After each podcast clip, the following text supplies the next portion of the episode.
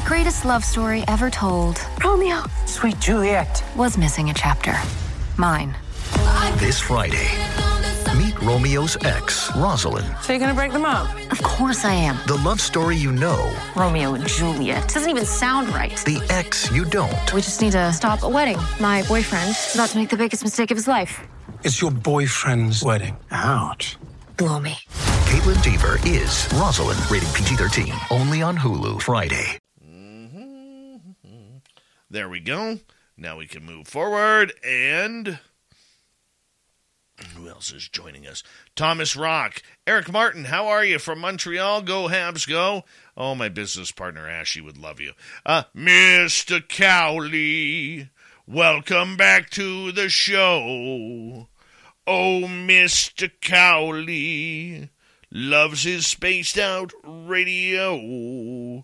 Thank you, Mister Cowley, for joining us. Christian Morales, thank you so much for kicking off the Super Chat tonight. It is a wonderful way to support what we do on this show on a nightly basis, so thank you so much. Y J Overlander, Pixie Lara, nice to have you here. Hi, Marty Burback, Linda Bennett, Pete Leibel, Shaq Valet, how are you? Jeff Steve Garvey, he'll hit a home run for you. And uh, we got a bunch more, but I am running out of time. Hi, Paramarv. Good to have you here. Science Bob's in the chat room watching. And horns up. Let's rock. Hey, hey, hey, hey, hey, hey. Hey, hey, hey, hey, hey,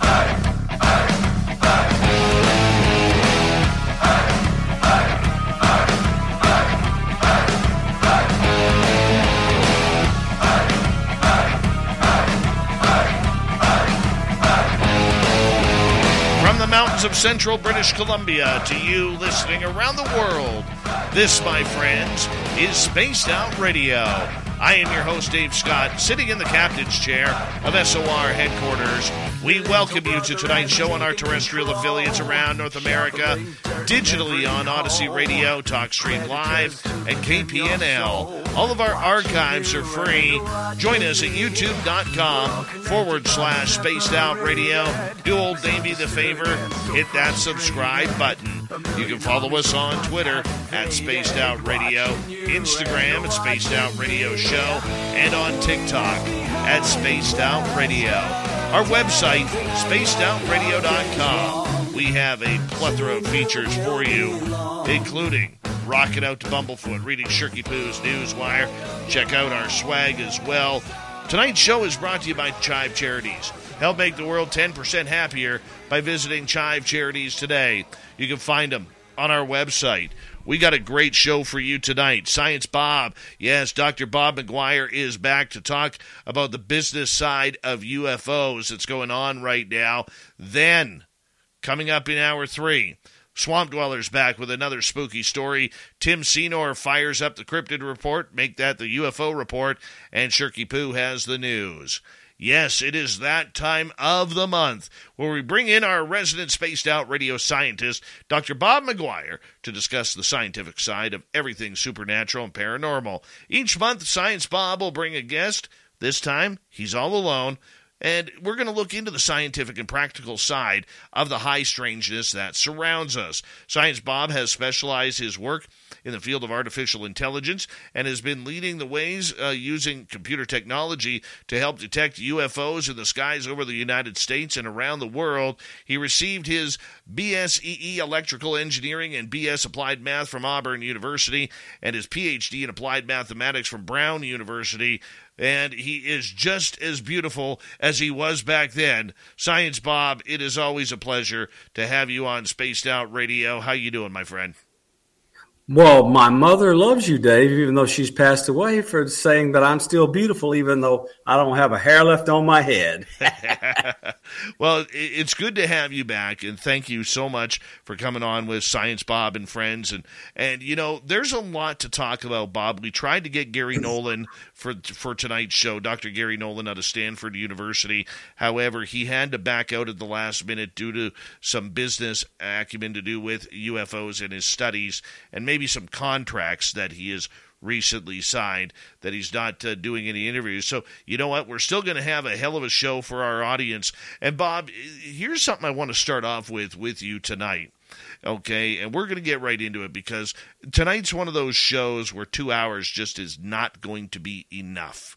But we're going to make it through. We're going to jam as much as we can into it. We're going to start off with Harvard University's Avi Loeb. Now, he is the astrophysicist who is putting together still the Galileo Project, uh, which is trying to fund uh, and get funding for some serious scientific research to whether or not there is life out there in the stars, which you believe and which I believe. But I'm going to be honest with you, Bob. I lost a, a little bit of respect for Avi Loeb over the course of the last week and a half or so, and it deals. It's artillery, Dave. It's artillery. Well, let let us let us uh, set this up here, okay?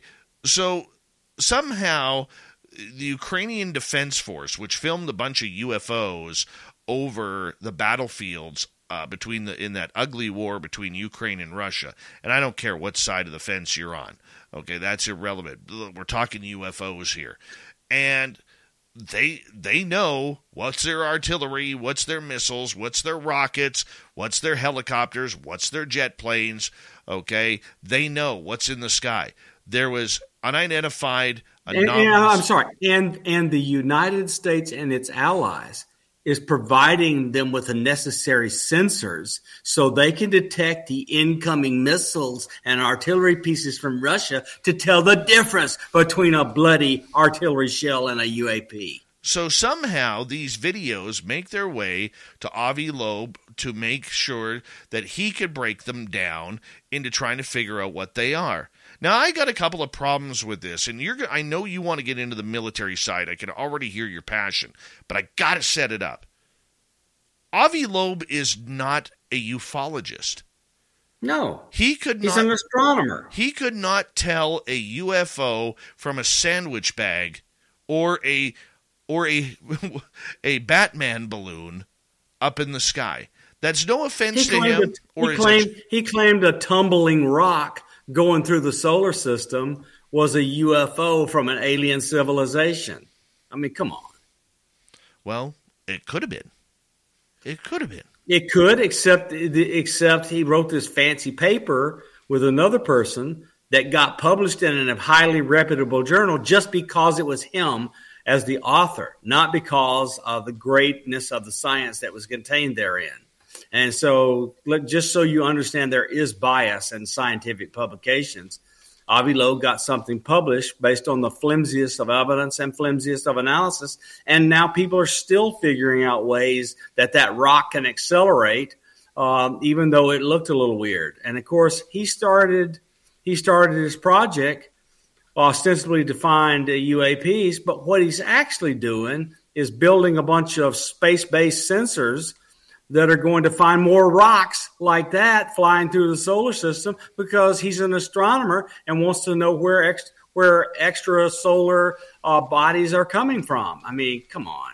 This is just it's just so bloody obvious that he doesn't give a flip about U A Ps and U S Os inside the atmosphere and oceans of the United States. It's not funny. Well, I mean, but here's the other thing too, Bob. Okay, we have some talented ufologists who have yeah, very. who have been looking into this phenomena forever. Okay, yeah, and a bunch of them are members of the Scientific Coalition for the Study of U A Ps. Why wouldn't you get that group if you're the U- Ukrainian government? Why wouldn't you get that group to break down these videos? Why wouldn't okay, so, why wouldn't you get so Grant that, Cameron? That, that would be it. That would be great, except you you. The people in S C U don't have access to the systems that will flow that video to them in an official channel so that they can maintain uh, custody, a chain of custody of, of the video. So, I mean, there's cell phone videos that are done by Joe Blow driving down the car, road with the car that might even be hit by an artillery piece is not good enough evidence for a scientific body. Okay, so maybe explain to our audience how Avi Loeb, in your opinion, was asked to be the so-called, quote-unquote, expert on these videos. I do not know the answer. I cannot figure out an explanation. I mean, Dave, you know me. I'm not going to tell you something I don't know. I cannot figure out how he got it. And so, but I am deeply suspicious. Well, here's my problem, Bob. Okay, when and, and I'm and I told this to Tim Senor the other night when we were breaking down this story. Okay, here's my problem with, with this story. And I'm going to take my journalistic hat off and put my op-ed hat on here for a second. Number one, Avi Loeb, as brilliant as the man is, he is not a ufologist. He's nope. no U F O expert. He's not even, I believe, a military weapons expert to be able to tell what's a missile and what's not. Okay, and that's not insulting the man or his intelligence. But here's what scares me, Bob. The report that Tim read was that it took him just over an hour to decide that it was artillery. Scrap. Just over an I mean, hour. I wish you look, Dave. Dave, they had reams and reams and reams, and I mean huge gobs of radar uh, signals done digitally and transferred, and it takes over an hour just to load the data onto the computer so you can begin the analysis. I'm just telling you, Dave, it's crap. That's all there is to it. Avi Loeb did not do the analysis. He was told what he ought to say about it, and that's just all there is to it. I'm sorry if people don't like what I'm saying, but I know the facts. You've got to maintain a chain of custody of each and every one of those frames of digitized video that come from a radar screen or a camera or whatever, infrared camera, doesn't matter. And the chain of custody from the beginning to the end is how you maintain scientific integrity if what you want to do is an analysis. And Avi Loeb, I'm sorry, he just did not have all of that and be, be able to load this, the software and the data into the software and complete a detailed analysis in a bloody hour. Well, he, but I, Bob, I want to get into this with you, though. When you look down the list of who's who on the Galileo Project, there are a lot of brilliant scientists on there, Bob. And I'm sure you know a number of them, and, and maybe some of them are up-and-comers from, uh, you know, past your time in the educational field. But I'm looking at this, Bob, as this. There's also a lot of names on there that are tied to the Pentagon, tied to alphabet agencies, tied to Space Force. And I'm wondering how much pressure that put on the Galileo Project, because it, it bothers me, Bob. When when when Avi Loeb set this up, the Galileo Project, it was supposed to be for the people. Let's bring, let's see what we can find out there for the people, and it's turned into something completely different. Okay. There is there is no people involved. Everybody's an insider. But that's what I'm getting at. Yeah, there are no just people involved. Everybody that's that's in Avi Loeb's uh, project is either a well-known scientist already involved with interesting things or part of the government or whatever, and uh, inside uh, inside Avi Loeb's circle. And he maintains an iron fist control over the group. And Uh, far as I can tell, he's even stopped having meetings. Mm, well, there's a subject we need to talk about. I did not know. No kidding. This. How did you find out that uh, he had stopped having meetings with the Galileo Project? P- complaints from four people who are members. Four different people who are members. None of them knowing that the other one told me. Hmm. The typical way I find out things, I wait till I hear it four times, then I make sure they don't they don't collaborate. And these are people that didn't know the other one told me. And there you go. That's how that people want to know how I know stuff all the time, even though I'm sitting on the outside. Well, I have low friends in high places from the decades I spent inside a government. And by the time I get told the same story three times from three different directions, I pretty much know it's true. That'll be interesting if it comes out. Does that mean the project is in danger? I have no idea. I'm just telling you, I'm not going to expand on what I'm saying because I'm telling you the only thing I know is that four different people told me that Avi has stopped having meetings. Why do you think he went after the U F O community? Was it the taste of a potential Nobel Prize?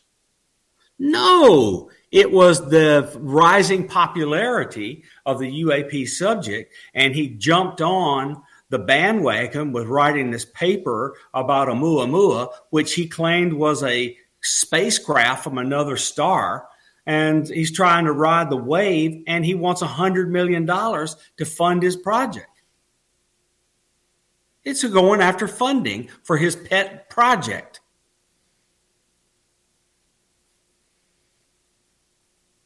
People need to un- people need to understand that these big-time folks in ufology, it doesn't matter whether it's nice guys like Lou Elizondo or scientists like Avi Loeb or whoever it is, so long as they are part of something official where in what any whatever capacity.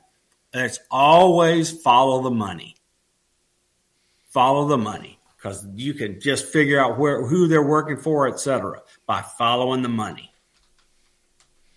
Well, I, I get that, and I can understand that. That that part makes a lot of sense. But the idea, let's go back to the Ukraine here for a second. Yep. Okay, Avi Loeb has given the, these videos from the Ukraine to dissect them and break them down. Takes just over an hour to say that they are artillery shells. Nothing more, nothing less. He just, he who, just who, didn't have time. But who gives those to him? Is, is it, is it, you know, there's a lot of people tied in right there. Okay, so, so look, look, I cannot imagine a path that comes from the Ukrainians to the United States that winds up handing data that he can build, he can lay his reputation on, uh, and writes a thing like it's artillery shells that didn't come through the military or the intelligence community. There's no other path I can think of. None. Not that, not that would allow him to stake his scientific reputation on making a conclusion. And he just did not have time to do the mathematical analysis in an hour. So that means somebody else told him what to say. Okay, so what? Let, let's look into that then. What would be the purpose of saying that? That, you know, what would be the purpose of a cover-up regarding this, Bob? It's not time to talk about disclosure. It's not time to tell the story. Look, look you, you have a former F A eighteen pilot. Last week, flying a Learjet from Atlanta to Maui, Hawaii.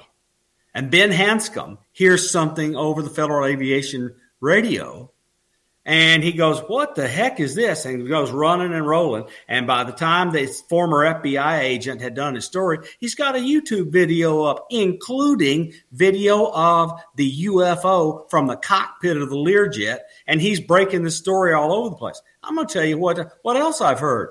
That the number of sightings around the world is growing exponentially. Because, Dave, something's happening. I agree with you that something's happening. I'm curious the cover-up of these Ukrainian videos, okay? They don't, they, they, they don't want the public asking questions before they're ready to provide answers. Yet we know that over every battlefield that we know of since World War One, and I believe there was, and correct me if I'm wrong, there may have even been reports during the Civil War of lights in the sky in the U S. Yep. Okay, every major battle, there have been U F Os seen in World War Two. All the way back, all the way back to the fifteen hundreds when there was crap in uh, Europe in the Dark Age, at the end of the Dark Ages. They had the sky full of craft over stuff that was happening. And this this this piece of art in Germany where the sky is full of U F Os, uh, and they're the same shapes we see today, even though they didn't even have flying machines back then. Come on. yes, this stuff has been around forever, Dave, and it's going to continue. But but what's going on now is the number of sightings where people have cell phones and and military has radar and cameras, et cetera, is increasing exponentially. And the government reports to the House committees and Senate committees just telling them that the number of sightings is increasing exponentially because this means some new activity is in preparation. Well, we'll get into that a little bit later in the show. But what does this say about Galileo Project, Avi Loeb overall? I mean, taking an hour to do this. I don't want to keep harping on it, Bob, but I guess I'm seeking an answer that may not be there because I know for myself, I'm disappointed. Of I course ha- it's disappointing. You, you, you wanted to believe in Avi Loeb, but that just tell you what it means to me. I don't trust anything he says. I just I don't trust anything that comes out of Avi Loeb's Galileo Project if it can go that far off the rails. So I stopped listening. I'm doing a I'm, I've signed up to do a project right now that will, will get my complete membership in S C U, and that's because none of them are taking money from the government. And I have experience that you have heard about on this show and Benny Adams' show that is relevant to the project I am working on. Okay. You, you, you, in other words, if you if you can't trust what it is you're being asked to look at, don't do it, and I won't. We got three minutes to go before we got to go to break at the bottom of the hour. Science Bob is here for Science Bob and Friends. We're talking U F Os. So do you believe then, Bob, that the Galileo Project has been infiltrated, if I could use that word, by government officials who are controlling the shots of where this goes for Avi Loeb and the amount of information that they will get? I have not been told this. The greatest love story ever told, Romeo, sweet Juliet, was missing a chapter. Mine. This Friday, meet Romeo's ex, Rosalind. So you're going to break them up? Of course I am. The love story you know. Romeo and Juliet. Doesn't even sound right. The ex you don't. We just need to stop a wedding. My boyfriend is about to make the biggest mistake of his life. It's your boyfriend's wedding. Ouch. Blow me. Caitlin Dever is Rosalind, rated P G thirteen, only on Hulu Friday. Minwax knows that when your client wants something specific, you want to give it to them. So stop by Lowe's and get some Minwax. Limitless premium colors?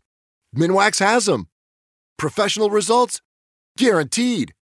So you can give clients beautiful wood floors, cabinets, trim. I could keep going, but I'm out of time. Keep on finishing with Minwax, America's number one selling brand of interior stains and clears. Available at Lowe's. But everything I see says it. Everything I see says it. You just cannot write a report like that in an hour. I'm sorry, Dave. Somebody told him what to say. That sucks. Th- that that really sucks because he had the ability to be the one. We talked about it on this show a year ago that he had the he had the ability and the drive to be the, the voice of ufology, the anti-Neil deGrasse Tyson, the anti-Seth Stoshak. And for me, the minute he added, and this isn't a, an offense to any of those gentlemen on, on the Galileo Project, but the minute that he added Seth Stoshak, Lou Elizondo, and Chris Mellon, I knew it was over. Okay, the, so, the let, so let me say, what what what, ha- what happened to T T S A when it's clear they weren't going to get money? So what's happening to Galileo when it's pretty clear they're not going to get their one hundred million dollars? Follow the money, Dave. They're not getting the money, so they're shutting down. Shout out in our audience to little Jimmy Goodall. The God- I love me some Jim Goodall. The godfather of aviation history Right. And there. and submarine history. Yes. People don't know about his submarine books. You got to get your head out of your derriere and go buy Jim Goodall's books. Oh yeah, we love Jim Goodall around here. You know, he's he's like I I don't know how old he is. I think he's you know at least you know one forty-two, one forty-three No, no, or no. He, he does no his, isn't he? Isn't he? Isn't he Methuselah's younger brother? Well, something like that. But one thing I know about Jim Goodall is he drives faster than his age. That's that's the one thing I know about Jim Goodall. He drives his Corvette faster than his age, and we love. Don't him. Go up the alien highway with him in that Corvette. Uh, we love him for it. We love Jim Goodall around here. What a legend. Absolute legend in this field. And I know he's laughing uh, while hearing that, too. And he's he, pretty- loves, he loves the way we bust his chops. Oh, yeah. Oh, yeah. Bob, I'm going to get you to hold on right there because when we come back from the break, you were recently in New York City for, for a, a very special conference that included Gary Nolan, a number of experiencers, and we're going to get into that when we return on Spaced Out Radio. Stay tuned. Science Bob and Friends on the Mighty S O R continues right after this.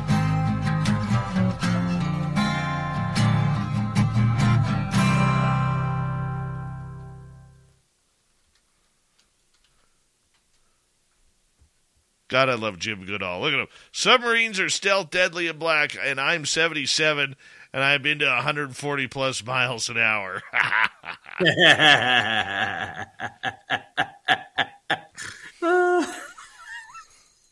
Oh, God bless him. God bless you, you Jim. Jim Goodall, you, you are, you are, you're bloody legendary. You are absolutely legendary, and man, we love you around here. We really do.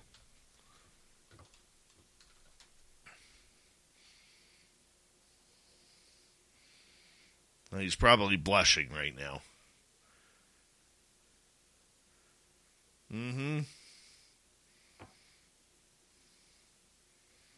Hey, Ben Jenkins. Welcome to our chat room for the first time, man.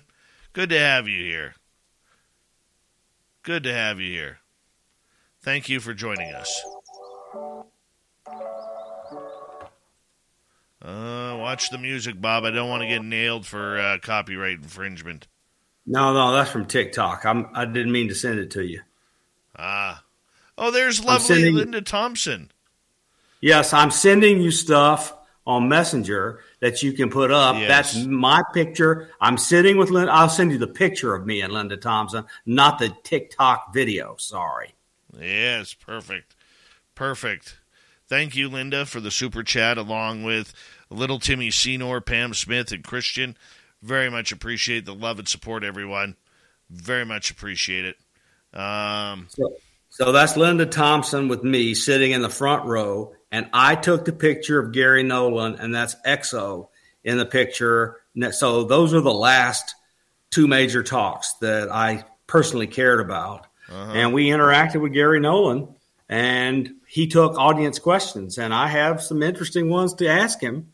And I interacted with Gary for about an hour during the uh, one o'clock till seven o'clock conference.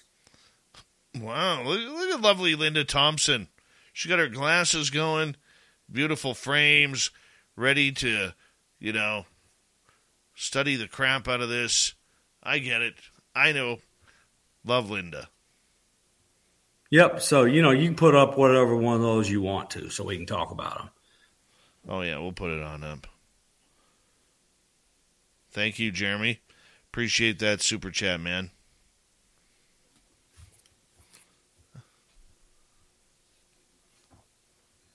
And X O had a great talk, too. So it was all interesting.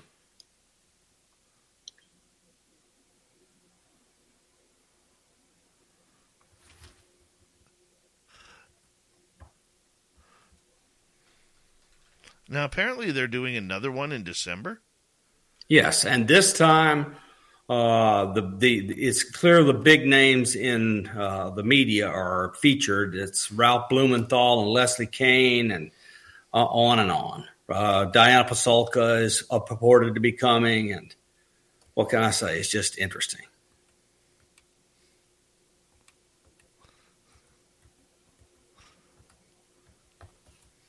All right, we got about a minute and a half here.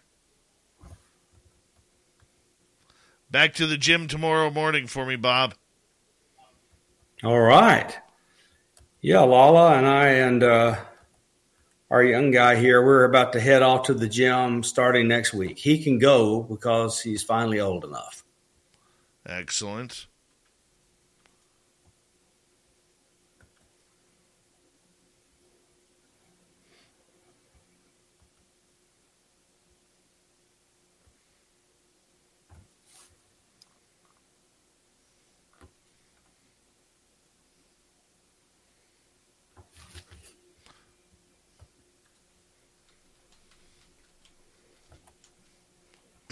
One minute.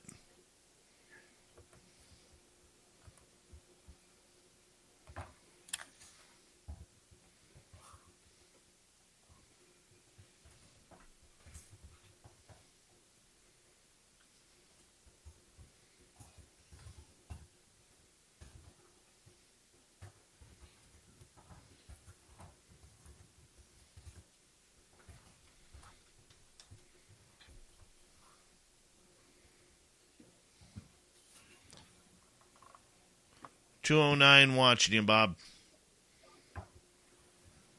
That's a, that's a good audience. Mm-hmm. So far, so good. Wow. All no, right. There'll be thousands that hear it by the time we're done. Mm-hmm. And uh, Joe with the, the message of the night so far. Bob has Lala, I have Lola. Here we go, Bob. Three seconds.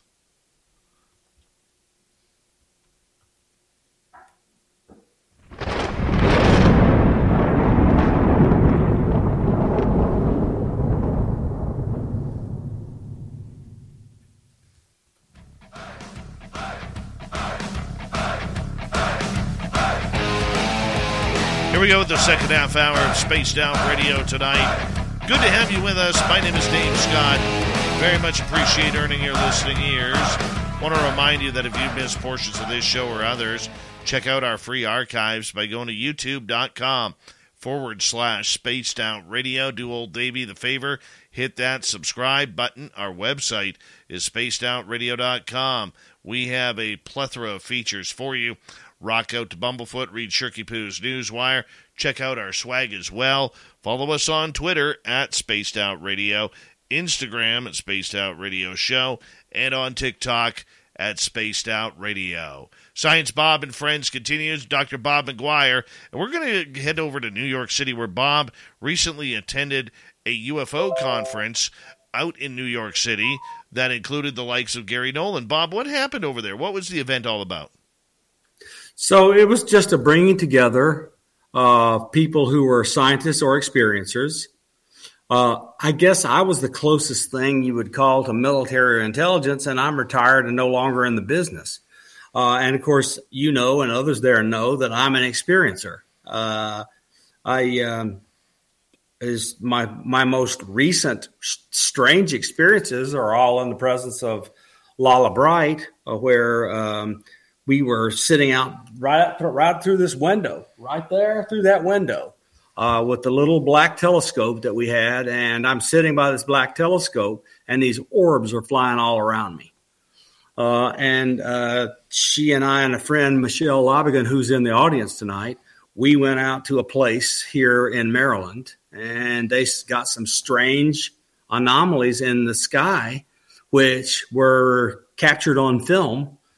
And um, what can I say? All that happened was Lala closed her mind and said, I'd like to, uh, closed her eyes and said to them, I sure would like for you to visit and show me something. And there were seven pictures taken with a camera that can register stars at night. Uh, it is a decent one. And six out of the pictures had, had uh, stars in them. And the seventh of the pictures had something strange in it.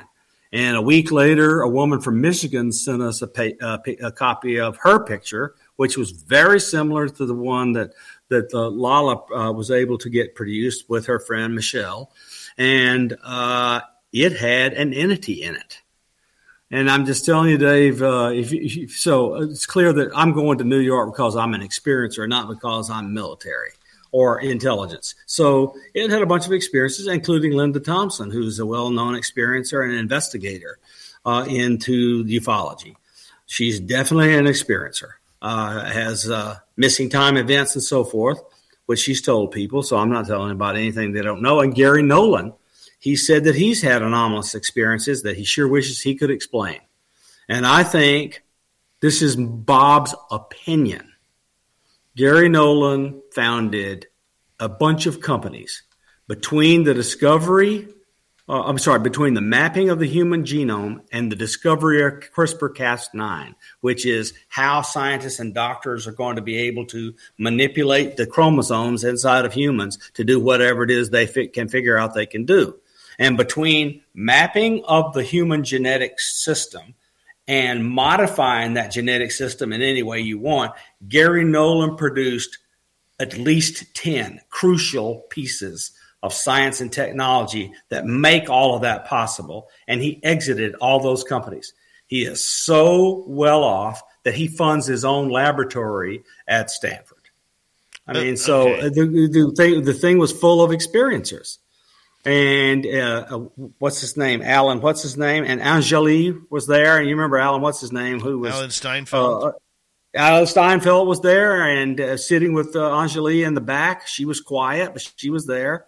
And uh, Alan was at the day uh, with uh, Angeli when she introduced herself to the world in front of the Lincoln Memorial. I mean, the place was full of experiencers and big thinkers about experiencers. Darren, uh, Exo Academian, Uh, is an experiencer and also a big thinker.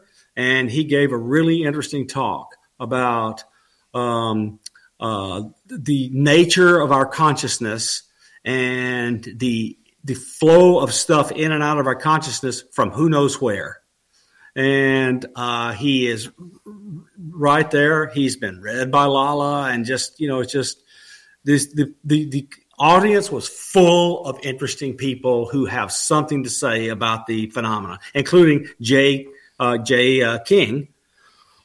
Uh, Jay King and I are long-term friends from the Richard Dolan era, and Jay and James Ian Doley uh, put this conference together with others, and uh, it just really went well. And they're going to have to have a much bigger venue next in December. So they've already know that the venue they had is not big enough or good enough. So it's going to get bigger and, unfortunately, more expensive. Well, it will, and the tickets will go up in price, too. You know, but yep. You know what? The one thing about it is the experiencer process and, and the fact that we're focusing in on the experiencers. You mentioned that Gary Nolan had found some some very interesting attributes that were coalescing through a number of people. What were those? Okay, so...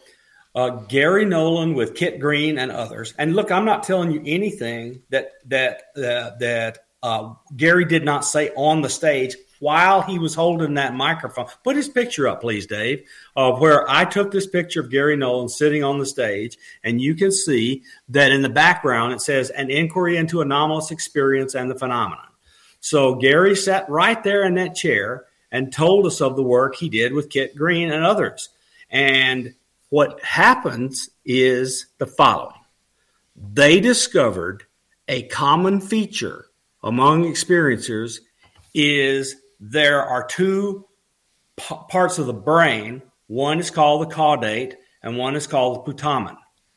And they are larger in experiencers than in others. Now, large, which you can be large and not be an experiencer. But the thing that the experiencers have in common is that there's this large set of interconnections, nerve cell interconnections between the caudate and the putamen in the brain of experiencers. And Gary Nolan said, well, wink, wink, me and everyone in my family has this caudate-putamen enhancement. And I piped up and said, well, Gary, uh, tell us about O negative. And he pointed at himself and shook his head upside down. And Lala is O negative. I'm telling you, this stuff is just really kind of coming out. And I don't claim we know what it means, but sci- serious scientists are finding out that it actually means something. Right. So you do believe that the blood type does have something to do with E Ts being taken? Because I know the common one has always been uh, type O negative. Yep. And, so so and, and, and, and Nolan R- and Lala and, and and Linda, they're they're type O negative. So I'm something different because I'm A B. Uh, but this has something to do with it. And a commonly O negative experiencers that have a partner here, the partner is A B. I'm Very just telling well. you, it's, it's something weird about all of this, Dave. And I don't claim to know what it is, but I claim a bunch of these scientists know that it's true. And Kit Green and Gary Nolan and others have worked on this. And re- within the past several months, Gary Nolan put up a tweet on Uh, uh, uh, that said the following: I know that the government has experimented with hiding data inside the genetic codes of living beings. And he wanted someone who had worked on that to get in contact with him. And I thought for a while I had really upset him. And the reason I say that is I guessed in public why he would want to know how to hide digital data inside the human genome. So what, what, what am I getting at? Gary Nolan believes in the interaction of the phenomenon with the human body because he and Kit Green and others have done these measurements of things that have been done to people uh, by the phenomenon, including exposure to radiation and all this other stuff. And Gary Nolan got ex- so I introduced Gary Nolan to Chris Bledsoe. I just have so much to tell you, Dave. It's hard to keep it all straight, but let me keep going where I was going, or I'm going to lose track. Okay, so Gary put up Gary put up this tweet. It says, "I want to know about the he- embedding of digital data inside the human genome by CRISPR Cas nine," and I meet my mind immediately leapt to, here's what's going on. Gary Nolan believes the phenomenon is manipulating the genetic code of living humans. And once they manipulate the genetic code of living humans, they can begin to grow these interconnections between the caudate and putamen because they've had genetic manipulation done to them. And all of a sudden, a, a phenomenon comes along and grabs you up and decides you're interesting. You have some intelligence or some ability. They do this thing to you that suddenly grows this caudate-putamen interconnection, and boom, you're now an, an experiencer. You have uh, powers that you didn't have before. And so, but the common feature amongst the intelligencers, the intellig- the experiencers who have these caudate putamen enhancements is they are extremely intelligent. Whether they are well known or not, they're intelligent and have, have capabilities, and suddenly they've been enhanced by something that makes them a full-fledged experiencer. And I'm not telling you anything Gary Nolan hasn't said out loud. This is stuff he said out loud. And, and I just have this ability to sit on the sidelines and listen to the things these people say and realize what it is they're saying. And Nolan and all these people he's working with, they are actively looking at materials to find out um, what's going on with these materials. And I can tell you that Gary Nolan got told that there's a piece of metal, uh, a metal sphere that uh, has been found, and it has anomalous properties, and they're asking Gary to will will he help them in an analysis of this of these anomalous properties of this metal sphere. That's number one. Uh, I, I put Gary Nolan in touch with Christopher Bledsoe, and it was clear the minute I shut up and sat back and watched that the two of them were interacting, and Gary Nolan went right to an anomaly in that Chris Bledsoe, when he had his experience, he had Crohn's disease. He was cured of Crohn's disease when he thought it was going to end his life by the phenomenon. But as a result of the radiation and other things he got exposed to, the Crohn's was cured, but he got rheumatoid arthritis. And he went from zero rheumatoid arthritis to rheumatoid arthritis. And then he later kind of interacted with his phenomenon and said, look, I can't live with this rheumatoid arthritis. If you want me to tell a story, you got to help me. And I will do whatever you want, but you have to help me. And suddenly, the greatest love story ever told, Romeo, sweet Juliet, was missing a chapter. Mine. This Friday, meet Romeo's ex, Rosalind. So you're going to break them up? Of course I am. The love story you know. Romeo and Juliet. Doesn't even sound right. The ex you don't. We just need to stop a wedding. My boyfriend is about to make the biggest mistake of his life. It's your boyfriend's wedding. Ouch. Blow me. Caitlin Dever is Rosalind, rated P G thirteen, only on Hulu Friday. Hey, ceasefire country, circle up. Inflation has hit us hard, so here's what we're going to do. We're giving you twelve months of free service on any new line. Together, we're fighting back with our best deal in wireless history. We call it Inflation Retaliation.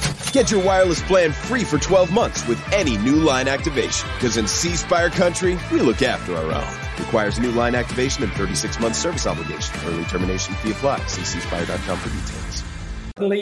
His rheumatoid factor began to fall. He is not completely cured of the rheumatoid arthritis, but it's stopped progressing. He still has pain in his hands, but rheumatoid arthritis is a one-way street in all normal human beings. And you could tell that Gary Nolan was shocked at the things Chris Bledsoe was telling him. I'm telling you, Dave, this was one of the most impactful overall experiences of my life, going and listening to the talks and listening with my ears to what was being said from all these experiencers who had gathered in a room. And people, if you want to know what's going on with a phenomenon, I'm going to tell you, listen to experiencers. And let me tell you this. Why do you think no one in the U A P task forces or the Congress or et cetera are are talking about experiencers? They're acting like they don't exist. They won't even mention the word. Now, why would that be? Because they know that all of the answers are in the experiencers, and they don't want to point out to others that they know that the answers is the experiencers, so they act like they don't exist, so they can have the experiencers and what they gather from them all to themselves. This is, you got to learn how to sift the tea leaves, Dave.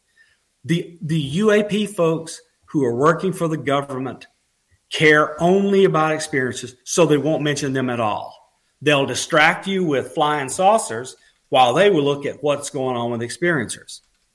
Just how it is, Dave. You got to pay attention to catch on. Science Bob is here for Science Bob and Friends. And I agree with you, Bob. There is a cover-up regarding that, and I think wholeheartedly the experiencers, they have the downloads. They have the communication. They have the understanding. It may have to come out during some sort of mental intervention, but the experiencers are are definitely where the answers lie, where science cannot cover or understand what is going on. It's not so much about nuts and bolts. The nuts and bolts are still very much in play, but how much are they in solving the mystery? Okay, Dave, let me, let me say this. I have downloads. I've had them since I was young.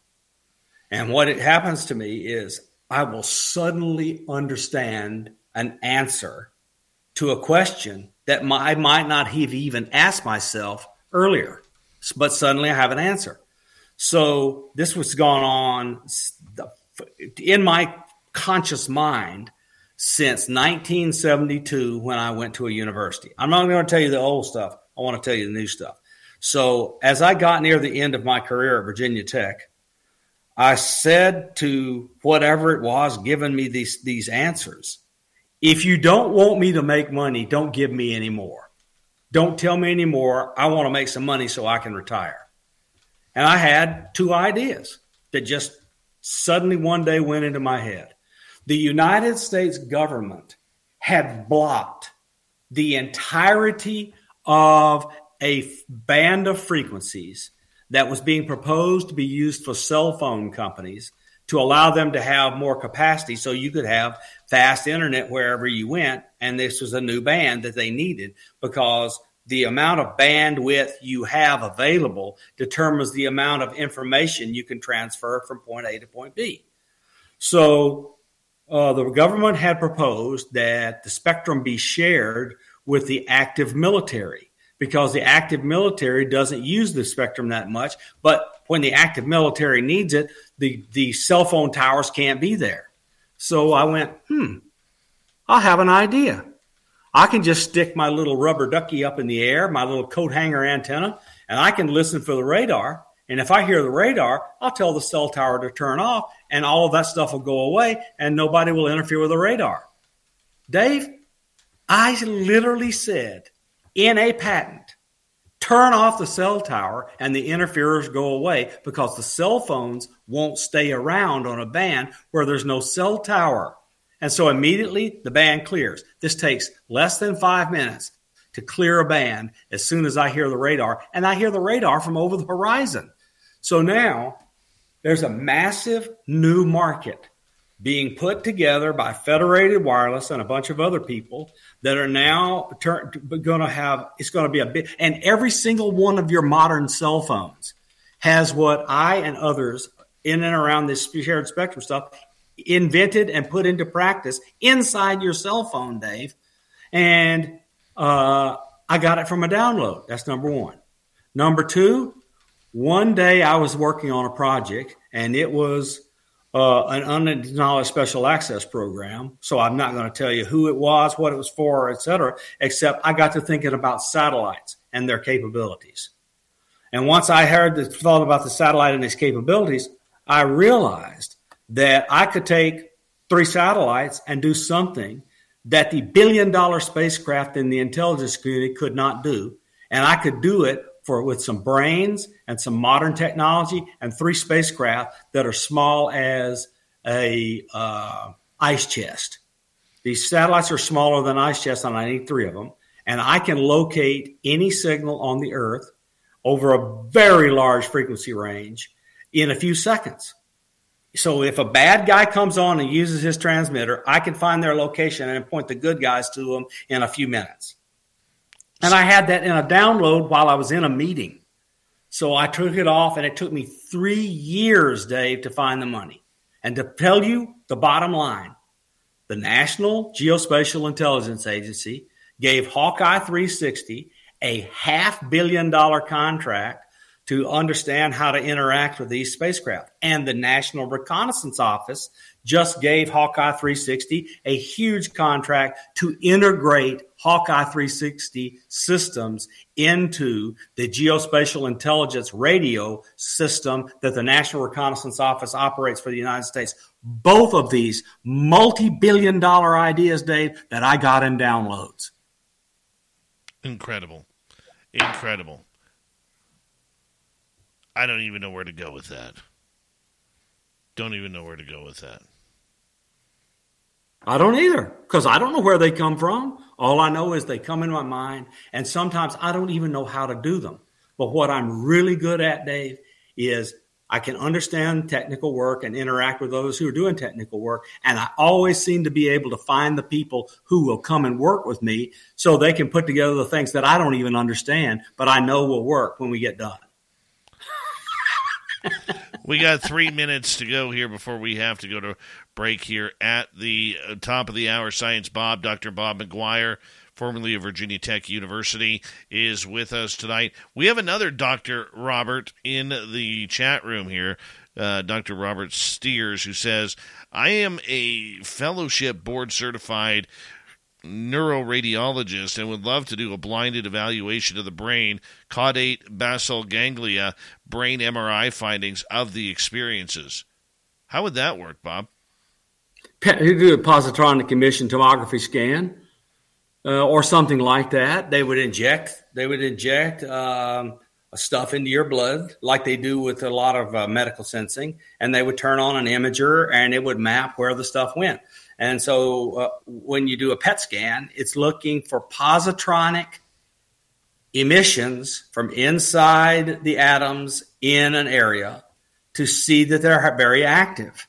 And that's how it works. I mean, it's pretty straight. It, I, look, I know I'm using buzzwords and technical words, but believe you me, if you know about medical scanners, when you go to the hospital, you can take a medical scanner that's a, that's that's particularly aimed at the brain that you already know about from the uh, uh, medical centers and use that on the brain of an experiencer and see these structures inside the brain. Wow. I'm not going to lie. I would actually like to see that happen to me. I yeah, you and me both. It hasn't been done to me either. Well, let's go see Doctor Steers here, Doctor Robert in the chat room.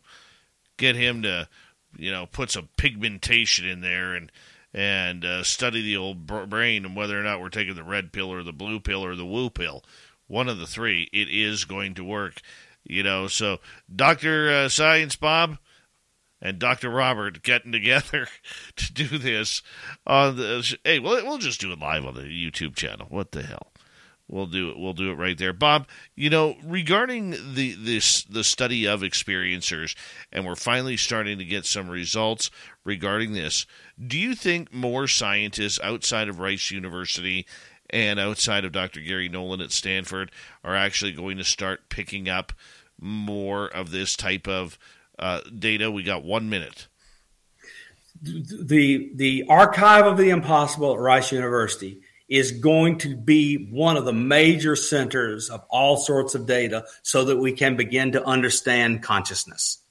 And the impact of anatomical features and genetic manipulation on the physicality of experiencers is what's being done by Gary Nolan. So between the, between uh, uh, the religious prof- J- Jeffrey Kripal and and and all the massive collection of archives now being put at the Archive of the Impossible under the control of G- Doctor Kripal uh, is all about consciousness, and Gary Nolan is the instrumentalities and the physicality of being an experiencer inside the human body. So between the two of them, we're going to get answers.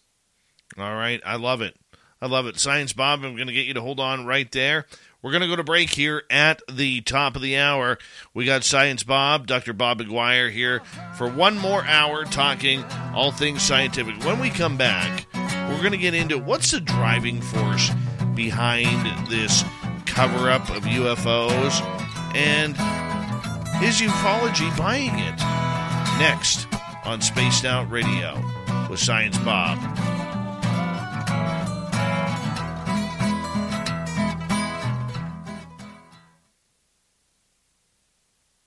That was a strong hour, Science Bob. I can't even believe it's an hour's gone. All right. Uh, I'm going to put you in the green room, or do you want to hang out with the chat? Because I'm going to step away. Uh, I'm, I just, just put me in the green room, and I am going to be on chat. All right. We'll be right back, guys. We will be right back. All right. You're not going to be able to communicate with them in the green room, though, Bob. You're going to have to type okay. them out. You're okay with that? Okay. There we go. Be right back.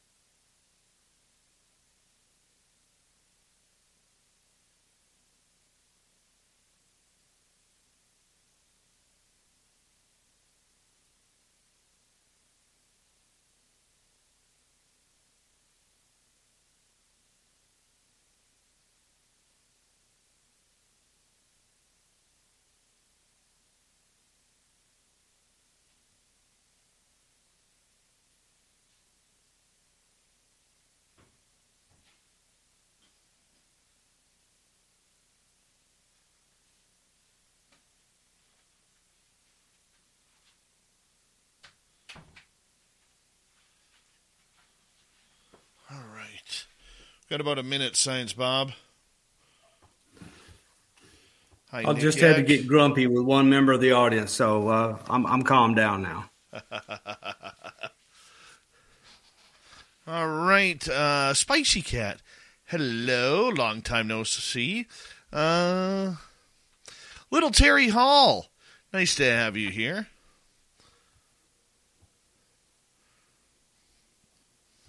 Gong Show. Thanks for coming on in. Kurt M., nice to see you, bud.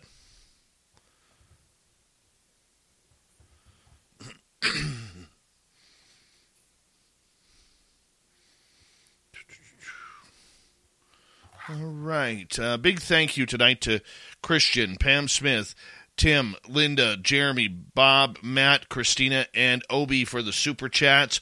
Very much appreciated. Hey, Mark, May nineteenth to twenty-first, twenty twenty-three, on your calendars. We are going back to Las Vegas to the Golden Nugget for the S O R fan party. We want all of you there. Hi, Sensational Sherry. Nice to see you. And here we go, everyone. You're listening to Spaced Out Radio with Dave Scott. Follow Dave on Twitter at Spaced Out Radio. And on Facebook, Spaced Out Radio Show. Hour number two of Spaced Out Radio is now underway. Thank you so much for tuning us on in wherever you are on this beautiful planet we call Earth. We want to say hello to everyone listening in on our terrestrial affiliates around North America. Digitally on Odyssey Radio, Talk Stream Live, and K P N L. All of our archives are free. Join us at youtube.com forward slash Spaced Out Radio. Do old Davey the favor. Hit that subscribe button. The Desert Clam has set the password for tonight in the S O R Space Travelers Club, Taphophobia. Taphophobia is your password. Use it wisely, Space Travelers, as the Clam sets the password each and every night right here on Spaced Out Radio. Our website is spaced out radio dot com. We have a plethora of features for you.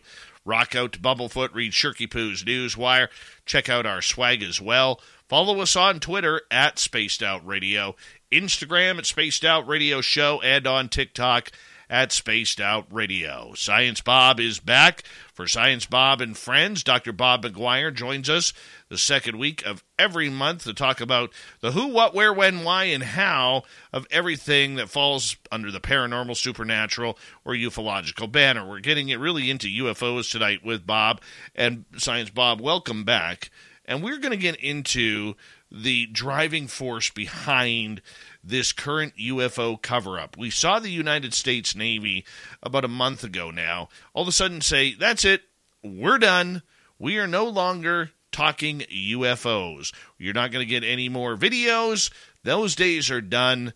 And don't ask us for it. Congress, don't ask us for it. We're the bosses here. We're not doing it anymore. We're not playing the U F O game. Well, I can tell you right now, they have gotten their comeuppance because we, the people who elect members of Congress, are telling them through our congressional representatives, F you, you're going to do what we tell you to do.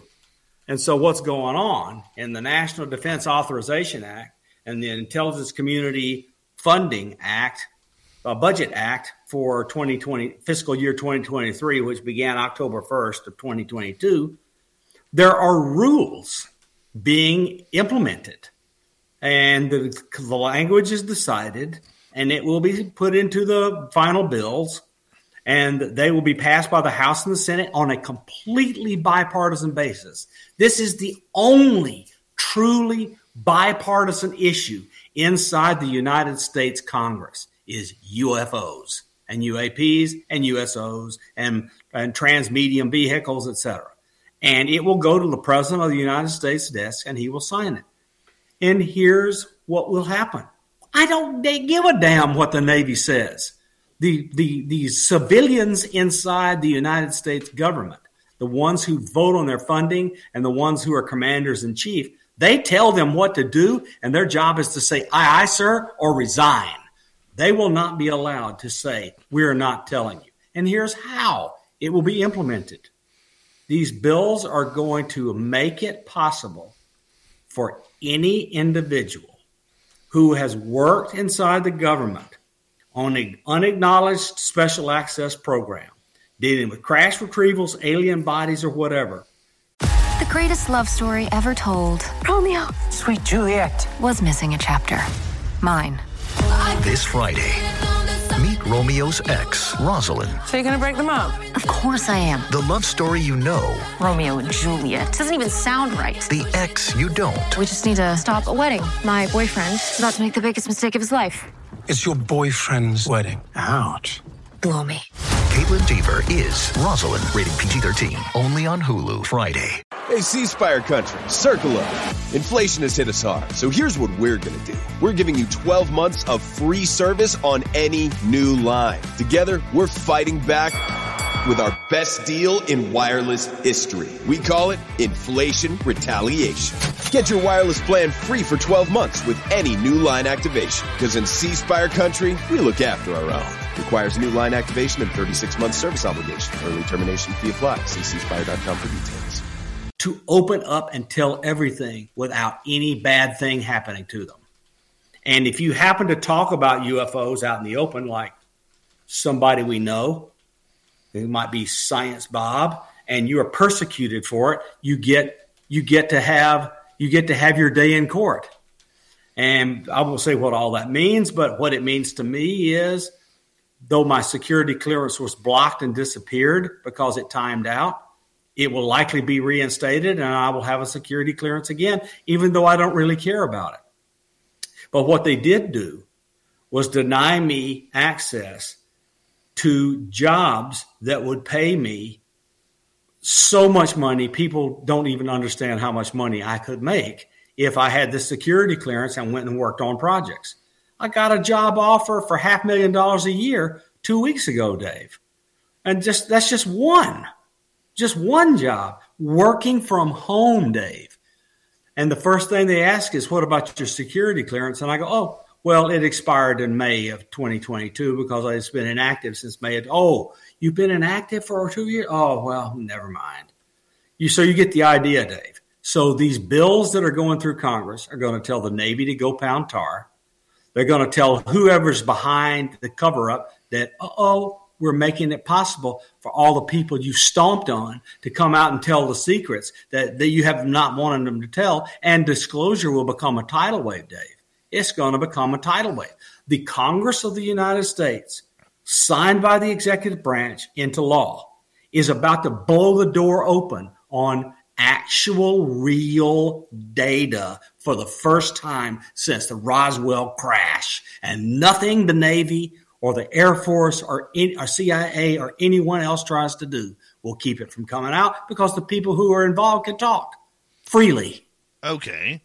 I can understand with what you're saying, and, and I'm hoping it's it's that positive. Here's the thing, though. For the last fifty-plus years, we have lived in a military-industrial complex where the military calls the shots, and what they want, public, doesn't necess- or private, usually stays private. How do we know that anything or any new videos that come out are going to be released to the public? The Navy says we're getting no more. They have a lot of pull, Bob. Yeah, they do, but they cannot override the civilians that order them to do things because that's the nature of the United States government. The military is controlled by the civilian government. They can kiss my butt. They're going to do what they're told. Okay, I understand that. I, I do, and, and I want to believe it. I truly do, Bob. Okay, the issue that I have is this. They can go and give Congress or the senators anything that they want under wraps, under the fact that, that they don't turn it over to the public, that they don't turn it over to the media to show, and then we're all screwed again. No, no, no. Uh, look, the, the the the military will not control who gets to see what. The Congress that demands it and subpoenas it will control who gets to see what. Now, they've made mistakes, Dave, in the past. And I just will go over my own personal experience because I know it best since I lived it. I saw a U F O as large as the ship I was on in two thousand eight. I heard a U S O flying faster than the speed of sound and air at a depth so deep, traveling past us at a speed that I can't even say it's classified, in a submarine. And it was moving faster than the speed of sound in air, underneath the water, Dave. So how, how am I able to sit here and tell you things that happened in the Navy that that that, that won't get me in trouble? Well, Dave, I tried to report it. I tried to tell people it happened. I tried to say, look, don't you or don't you care about this? Don't you want me to, to, to tell you what it is? Don't you want to restrict what it is I can say and come and talk to me? Nobody even bothered, Dave. So let me tell you what my data and my talk about it, et cetera, is. I own it. It hasn't been classified. It's mine. I can talk to it about whoever I want to because it's unclassified, Dave. There are no restrictions when no one has told me to restrict it. It's not classified when no one has classified it. So people like me are going to come out and talk. They've seen things that they might wanted to report, but nobody told them to be quiet.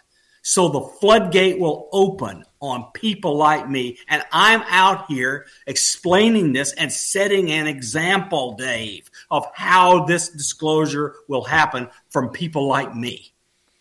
Uh, Y J Overlander makes a comment here. He goes, sorry, Bob, that wasn't a U S O. It was Dave swimming really fast after seeing Megalodon. No, uh, you were moving faster than the speed of light underwater, Dave.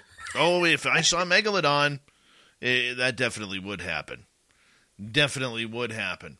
Bob, I understand, and, and I think we all hear the passion in your voice with everything right now. The concern that I have is this. The last time we had congressional hearings earlier this year, they were a joke. They were. Yeah, they, they were. were they, they, they, they, so, so, so, so. What happened after that? What happened after that, Dave? A an upstart congressman brought up a stack of papers, and the stack of papers, he said, "Please read this into the congressional record." And uh, they were the Oak Shannon notes and the Wilson docs, and he turned over to the official government. Uh, people that are looking into what the Navy and the Air Force and everybody else is lying about and not telling us about. And he says, here, here is, here is the people you should call and ask. So they will call all the people that are on the Oak Shannon document, like John Alexander, et cetera, and they will put them under oath in front of the Congress where they cannot lie or they're going to friggin' prison. Okay, so uh, that, the Wilson documents and the Oak Shannon notes which underlie them are the roadmap for disclosure. It tells the things in the Oak Shannon notes that these people were really about. Go look at Grant Cameron's list of the Oak Shannon notes and my conclusions based on reading them with Grant Cameron and Nicole Sackage on the air. And I will go write some more so people can get it. Inside the group no, meeting notes, the group that John Alexander called together at Los Alamos National Labs, they talk about learning how to use this technology, Dave, to take over the world. Go read it. And we even know who was in charge, Dave. Bobby Ray Inman, who was former director of C I A, former director of N S A, was the head of M J twelve, and it says so in the Oak Shannon notes, and it says where he was when he was doing it, and I know where he was. He was at M C C in Austin, Texas, where friends that I know that went to work there told me it was more compartmented and segmented than the United States government was when they left. Bobby Ray Inman was the head of M J twelve when the Oak Shannon notes were being done. Go read them, Dave. Let's get to some audience questions here. They are building up. All right, let's start off with Raz here. seventy-five plus years of misinformation, disinformation. Add another twenty plus years to that. Please, Science Bob, please give us hope. Look, go watch the news. Go, go look at relevant YouTube channels where you think that they are honest and they're not controlled by the government. And you're going to see an explosion in videos and other coverage of you of unidentified aerial phenomenon. And you're going to look at them and go, this is not C G I. This is not all fake. And the thing you want to do is, can grandma out there with her cell phone actually do C G I and make these things? No. No, some eighty-five-year-old grandma with her iPhone can't do C G I and make these things go and do a non-ballistic motion in the air. And it's happening in an avalanche, Dave. It's a, it's, it's, it's an expl- They cannot cover up what any grandma with a cell phone can take a video of. It just won't work, Dave. We are here. Technology and the the dying off of those who controlled it, which was used to be the Collins elite, that was taken over by The Family, which you can go see the deal on The Family on Netflix. They controlled all of this through the Air Force and Battelle and all these religious fanatics and so forth. And Oak Shannon was one of these religious fanatics. So I'm just telling you, it's just, if you follow all the tea leaves, you can see what's happening. The people who controlled everybody through religious fervor, they're dying off and they're losing control. And so there's rebellion.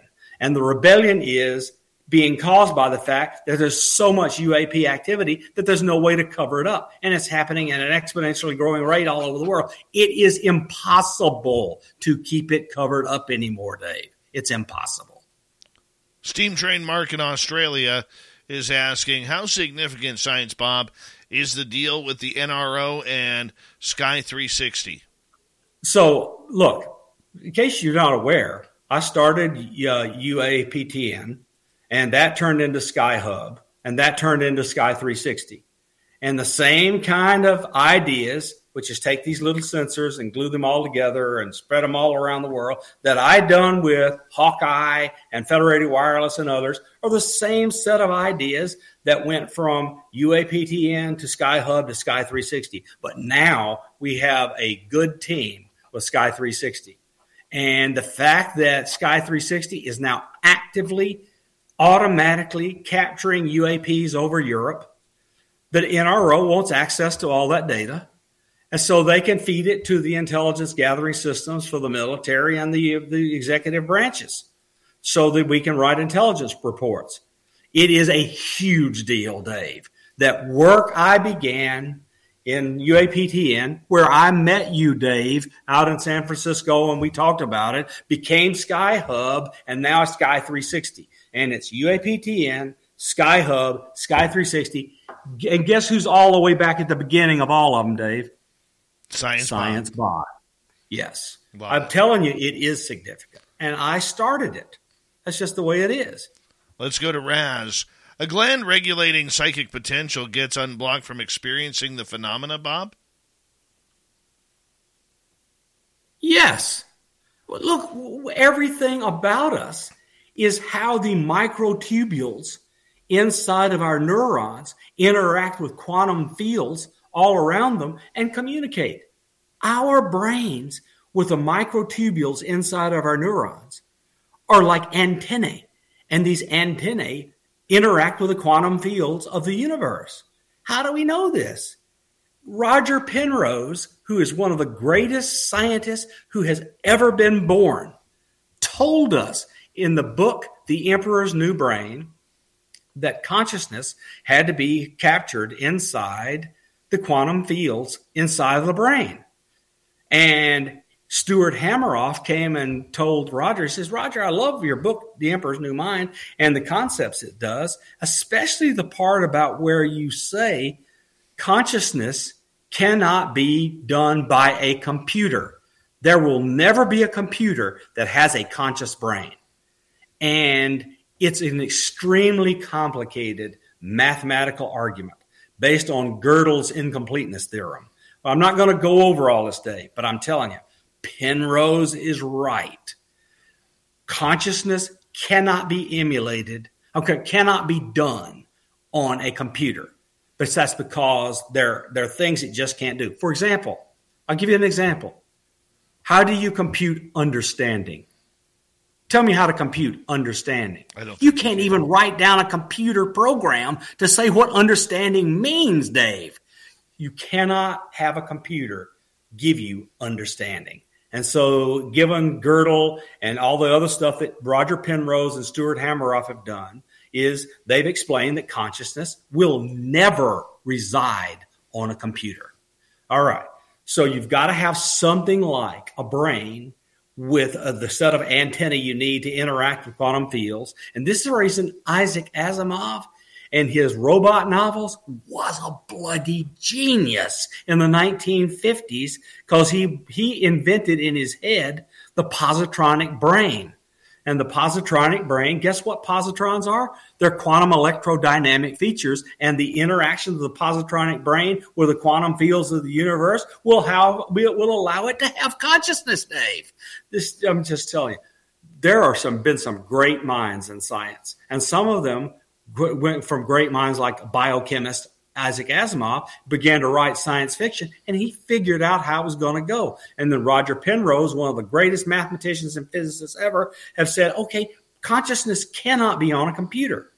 And so the positronic brain is not a computer. It's a it's a micro, it's a thing that interacts with quantum fields, whatever the consciousness field is. And just on and on and on, Dave. We're going to figure this out. It's going to take years and years, and I'll be dead before we figure it out. But I see the handwriting on the wall. And I'm telling you the names of the people who have begun the journey. They're going to get us there. Science Bob and friends, we got about three minutes before we got to go to break at the bottom of the hour. A couple questions from Doctor Robert. Is the caudate and lentiform nucleus enlargement from brain M R I studies or autopsy findings? Are these findings? Brain, M R I, brain M R I studies done by Kit Green and Doctor Gary Nolan. On they are not autopsies. These are on living people. Are these findings statistically significant? They are extremely statistically significant. Every experiencer they they interacted with has these features. That's one hundred percent significance. All right, Robert, then uh, germ cell or somatic genetic change? So I believe it's epigenetic. So in other words, we don't want to change your genome, but we want g- genes that we don't quite understand what they're doing turned on. So you change the behavior of the genetic uh, structures by some epigenetic thing that goes on. And so I think Gary Nolan is out there manipulating junk D N A inside of the human chrom- uh, human genome so that we can produce the called apotomin structures. I'm just telling you what I think. I think it's epigenetic, not genetic, somatic genetic change. So it's epigenetic things happening inside the human genome. And out of that, we get enhanced abilities. All right. Let's see if we can sneak in one more. Oh, sorry, sorry, sorry, sorry. Let me keep going. It's easier to do and will have a bigger impact if you're down at the cells that come together to make a fetus. That's the earliest possible place to intervene and will have the biggest impact because from day zero, the brain will grow with these structures. So if you have to do it, you are relying on neuroplasticity in the brain. So no one thinks that an infant's brain is less neuroplastic than a human brain, or an adult human brain will never be as plastic as an infant brain. Okay, so it's in other words, we're going to be able to enhance the abilities of those who have who are adults already, but we will never be able to get a super psi person except by starting when they're an infant. All right, let's see if we can sneak in one more. Alex Kuhn, how can you tell the difference between authentic channeling and voice-to-skull manipulation? That is an excellent question. So in my interactions with Lala Bright, what I do is listen to the things she says and look for things that she is telling me that no one else but me knows, or she can't know and I can go check. So if you get that kind of information from authentic channeler, that's how you do it. You want to find things the channeler is telling you that they can't know, that you know. You want to find things the channeler is telling you that you don't know, they don't know, but you can go find out. And if you do that, logically, you're zeroed in on they're real. And I'll tell you how I did how I first did this. Lala told me she wanted to read my dead mother. My mother had died, and I was missing her. So she interacted with my mother's deceased consciousness and told me five or ten things that only my mother and I knew. On and that, my mother. On that note, Science Bob, I got to cut you off right there. Science Bob and Friends continues with the U F O talk, the government talk, the science talk, of everything unidentified tonight. Spaced Out Radio continues right after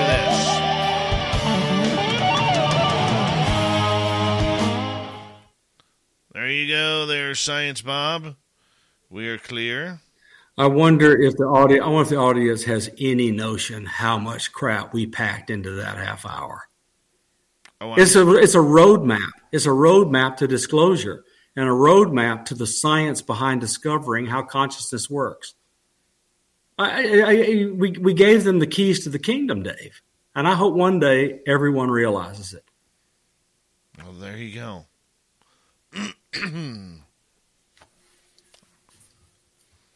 There you go. That's why you're Science Bob around here. And I am not going to stop until I'm done. And I mean on the other side, or we have open, openness. Don't blame you. Don't blame you. Let me just uh, get some news. Oh, my goodness. Jim is going to send me his books. Oh, yeah. I love Jim Goodall. I'm sending it right now, Jim. That's little Jimmy Goodall to the rest of us.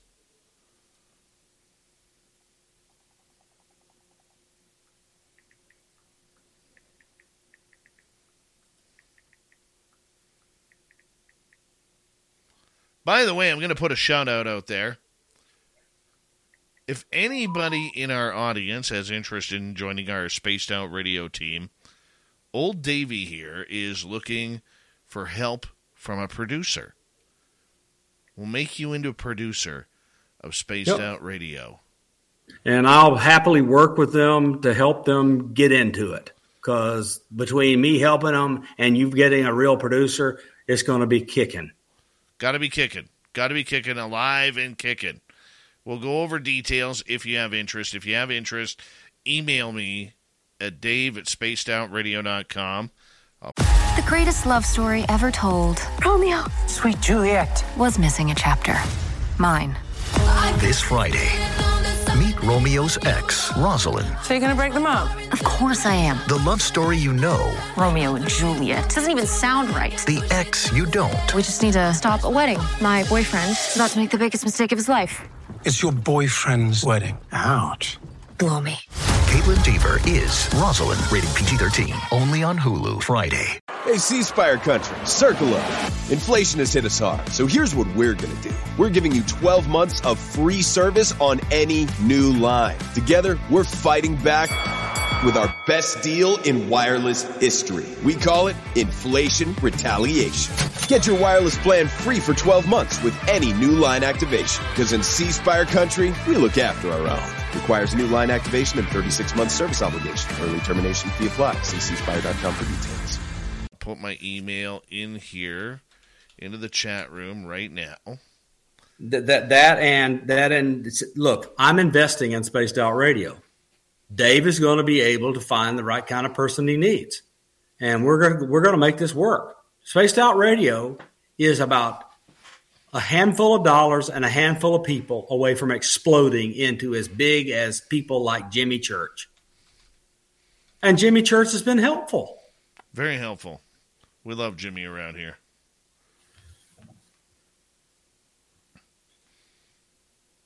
We, Runa, I got your question. Uh, Bob, uh, people are asking, can you uh, finish off what you were saying about your mother that passed? Yeah, I'll finish the whole thing. I'll start from the beginning. Because it's how, it's how Lala and I got together. Mm-hmm. Changed my whole life. Everything about it.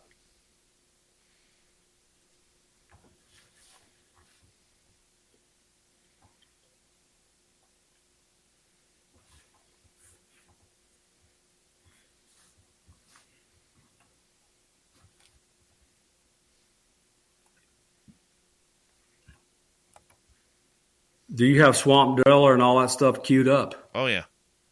Okay, look, I'm going to need to quit it, too. I really am exhausted. Yeah, right at the top of the hour. We're okay, good. good. We're good there. We're yeah, good there. I, I've been I've been waking up at I've been waking up when your show ends. So I'm exhausted, dude. I'm running on energy drink, energy pills, and coffee, and I need to go to sleep. Oh, no worries. No worries, Science Bob. And I love my cousin Linda Thompson. Yes, thank you again, Linda, for that amazing super chat, along with Christina, Robert, Terry, Marty, Obi Flett, and Christina again, Matt, Bob, Jeremy, Linda times two, Rex, Pam Smith, and Christian. Very much appreciate the super chat love tonight, guys. It's a great way to support what we do on this show on a nightly basis. So let's uh, uh, be thankful for all of you guys supporting us. Dennis Benke, how are you, man? Good to see you guys. I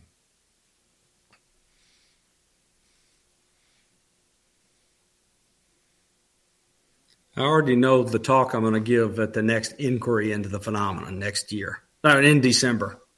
I'm going to give a talk. And it's going to be the content of that last half hour. Why we're about to have consciousness understood and why disclosure is inevitable and cannot be stopped. I still believe it's uh, more confirmation. That's just me. Nope. It just it just can't it can't it just can't work, Dave. Real data is going to come out. Because people like me have real data, which is unclassified. Hold on, Bob. Here we go.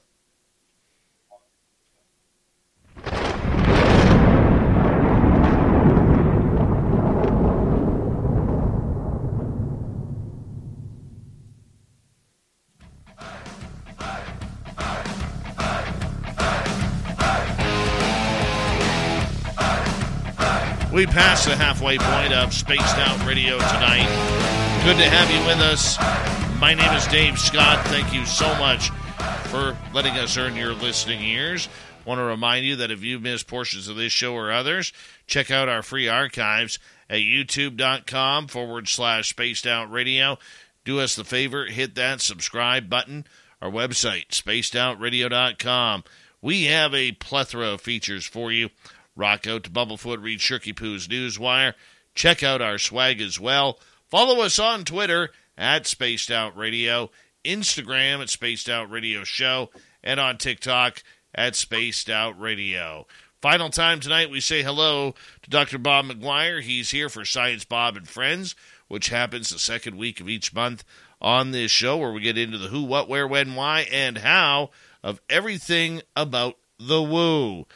Bob, welcome back. We're going to go right into audience questions here, if you don't mind. And we're going to start off with President Zadi. Well, we, we wanted, I'm sorry, Dave, we wanted oh, to yes. finish the story. Yeah, finish your story. Okay, so let me, let me, let me start over. So last April, my mother passed. And Lala had, Bright had friended me on Facebook. And there was another one of these things where she was just felt like she was shoved towards uh Facebook friending me and saw that I was a scientist and that I had an open mind. So my mother was near death, and she wrote me a private message which said, look, I know this might seem weird, uh, but you seem like an open-minded guy and a decent guy. And if, when, when your mother passes, uh, which she will in the next two weeks. And I went, okay, well, so uh, I'll see. I'll see, because I was skeptical. And two weeks later, my mother was dead. So had her funeral, came back and sent Lala a private message that says, look, you know, I'm curious. Uh, let's see what you can do. She said, send me a picture, as many pictures as you can of your mother. So I sent her pictures of my mother. And she got on the phone with me, and be, we began interacting. And she began telling me things that my mother was telling her to tell me. And she told me, let's call it ten. She told me ten things that no one could know except me and my mother because only she and I ever knew it happened. Okay, so maybe that's E S P. Maybe Lala's reading my mind. Okay, that says, okay, fine. And it was as if she was reading my mind, because immediately after that, or my mother was, my mother told me, let's call it ten things, because I can't remember how many, but let's call it ten things that I did not know. There's no way Lala knew, but my mother knew. And further, my mother knew I could go to family and easily check whether or not what she was telling me was true. And I checked all of them. And so the ten things that both of us knew were all right. The ten things she told me to check that I didn't know, Lala didn't know, were all correct, according to relatives. And they even provided evidence that they were correct. All right, so that's that's twenty pieces of evidence that show conclusively Lala is channeling my mother. So then she says, at the end of one of these sessions, she says, there's this little lady coming through. And I went, yeah? She says, yeah. She's about five foot two and has little curly brown hair. And I says, she says, I keep hearing something, a word. I don't understand. And I says, what's that? She says, the word is Tweety. And I go, Tweety? She says, yeah. And Dave, I broke down crying right there on the spot. I was just bawling my eyes out because I knew she was talking to me about my grandmother who just showed up. And my grandmother always called me Sweetie. And I could not say the word Sweetie, so I called her Tweety. And that became her name. Her grandma name was Tweety from then until the day she died.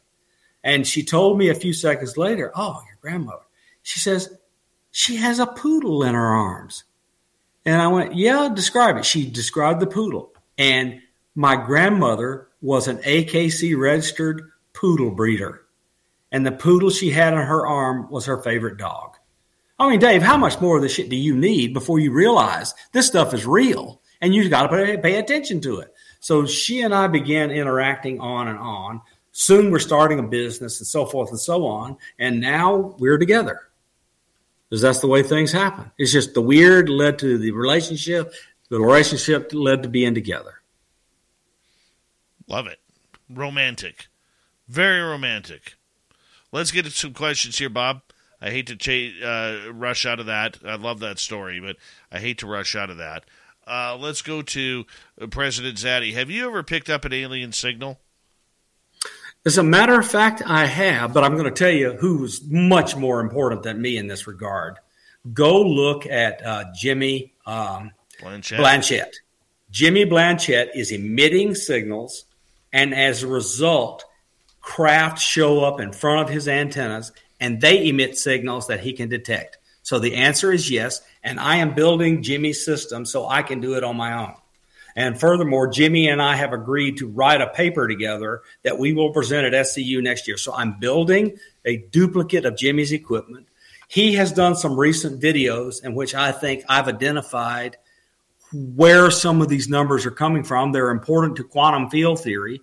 And Jimmy and I are just kind of mind melding. Now, I've been really busy the last three or four weeks, and I just haven't been able to do the interaction I wanted to do with Jimmy. But now things are clearing up, and I will. So we're going to be – I'm going to duplicate his system so I can have my own, quote, radio C E five events, and that I can record these signals. And then I'm going to do some scientific analysis on the signals he is receiving and why the frequencies and the re- relationships he's perceiving are fact telling us something about the nature of the universe.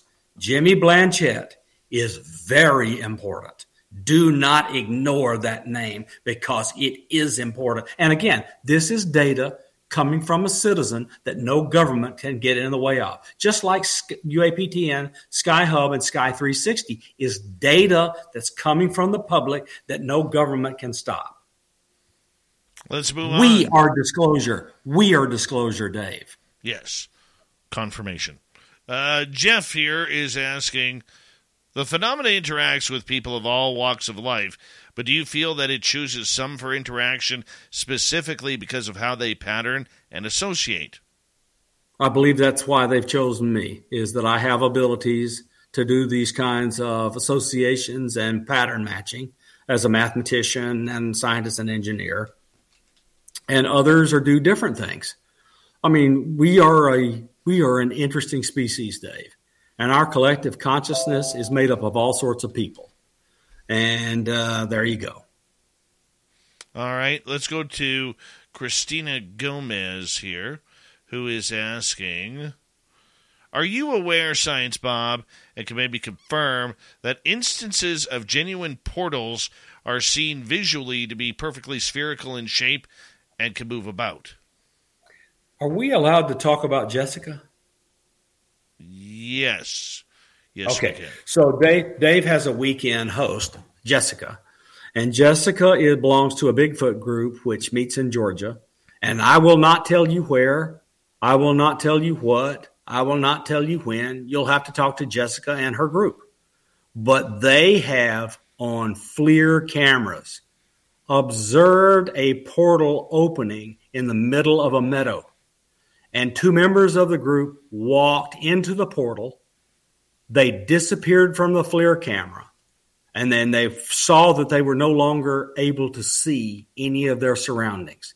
They slowly backed out, came out of the portal, and backed up, and the portal disappeared. That portal was a cube. But that's all I'm going to say, because this is Jessica and her group story. It's not mine. We're just allowed to say that much about it. If you want more, go call Jessica. Yeah, and Christina has interviewed them about the portal experience. You know, I mean, I think portals are all over the place.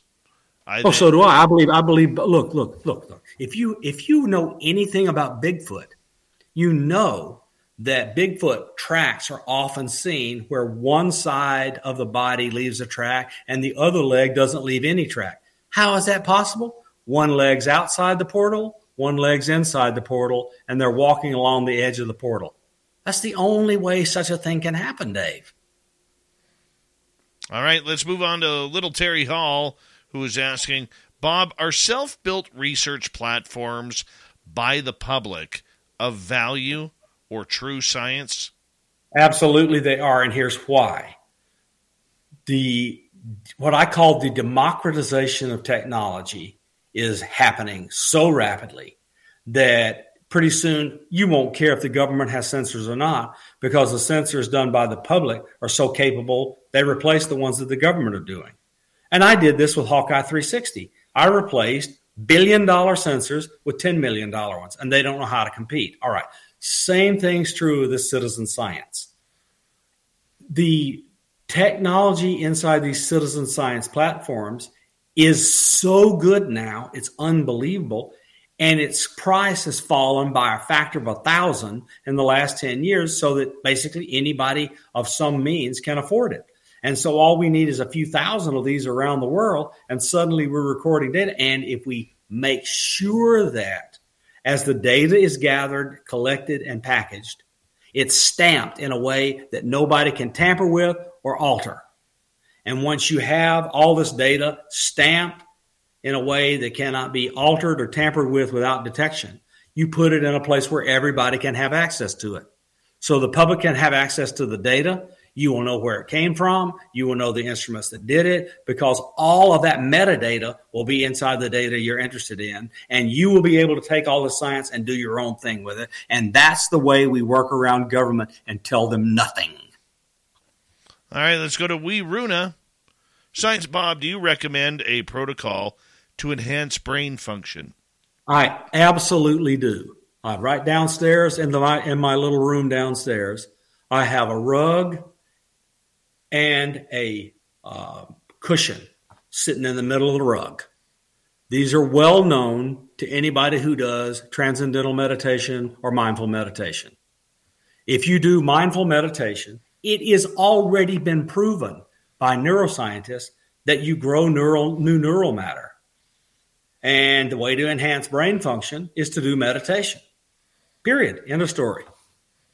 There you go. Judy wants to know, is all the chaos in the world sidelining some U F O exposure? Absolutely. Right now, the thing that is, that's a great question, Judy. Right now, I believe we are not seeing as much disclosure as we would because the United States government is really worried that Putin's going to fire nuclear weapons at Ukraine. So that's all on stall because we can't have the news cycle cover both U F Os while Ukrainians are dying and Russians are firing nuclear weapons. Yes, the answer is yes, Judy. Good question. Pepe, we have a great audience, Dave. I like this question. Pepe H., very few people believe Bob Lazar or Travis Walton. Why would they believe Science Bob? That's up to them. I'm telling you right now, Peppa H. and Bob Lazar and Travis Walton, uh, listen, listen to what I say, what I do, and just believe or not. I don't tell you to believe. I tell you what I believe, and you decide whether or not I'm being truthful. I don't, I don't demand you believe me. I, bl- I hope you listen. That's what it is. Yeah, it's more listening for for for knowledge and and for trying to, you know, look at this from a logical, scientific side as well. D- D- Dave Dave has personal experience of those who know me coming to him and telling him, we've gone inside and we've checked all this stuff out that Bob says, and every word he has said we can prove. And Jave knows who I'm talking about, but we're not going to name him. Very true. Very, very true. Let's go to Rhonda here. Rhonda's asking, what do you think of people with blood type R H negative, Bob? You got into Lala, this a little bit earlier. Lala and Gary um, Nolan and other people, guess what? And and and Linda Thompson, they're all uh, O, O negative. So they're type O, R H negative. And I don't know what it means. I just know that it's, it's common amongst experiencers. I don't have a clue what it means because I'm not a geneticist or a biologist. I just know that statistics say there is some relevance to experiencers. Very good. Very good. All right. I think we've got time for a few more here. Apollo eleven feels or is asking, how does Science Bob, that's you, feel the spirit world relates to the U F O phenomena? And we've already discussed it. It's consciousness. The U F Os, Melinda Leslie flies the U F Os when she's taken by interacting with the U F O, which acts like a living creature and interacts with her mind. And how do spirits talk to us? Through their consciousness, which survives death. It's consciousness is the fundamental thing below all of this. That is true. That is true. All right, let's go to J S C O. Science Bob, can you share some captures that Sky three sixty has made that you feel are exceptional? I I I, I can tell you where to go, but I don't personally have access to them anymore. So at Space Cowboy seventy-eight or whatever it is, Uh, was the lawyer for which set up the corporation for Sky three sixty, uh, sorry, for, for U A P T N, and then was a member of Sky three sixty before it went defunct and turned. I'm sorry. I'm sorry. Oh, I'm sorry. Sky three sixty. I'm going to get, look, I'm getting the history filed up. It's U A P T N, Sky Hub, and Sky three sixty. Yes. Go, look, go to Sky three sixty and uh, ask Chris Lato or ask the current leader, Richard, about Sky three sixty and and there's their captures in France that have happened with the Sky three sixty system. And the National Reconnaissance Office has asked Sky three sixty just to send them the feed. I mean, wait a minute. Well, just, just stand back for a minute, J S C O seventy-seven. Why would the government spend taxpayer dollars asking Sky three sixty for data unless they thought it was worth something? I mean, think through the implications. Exercise critical thinking.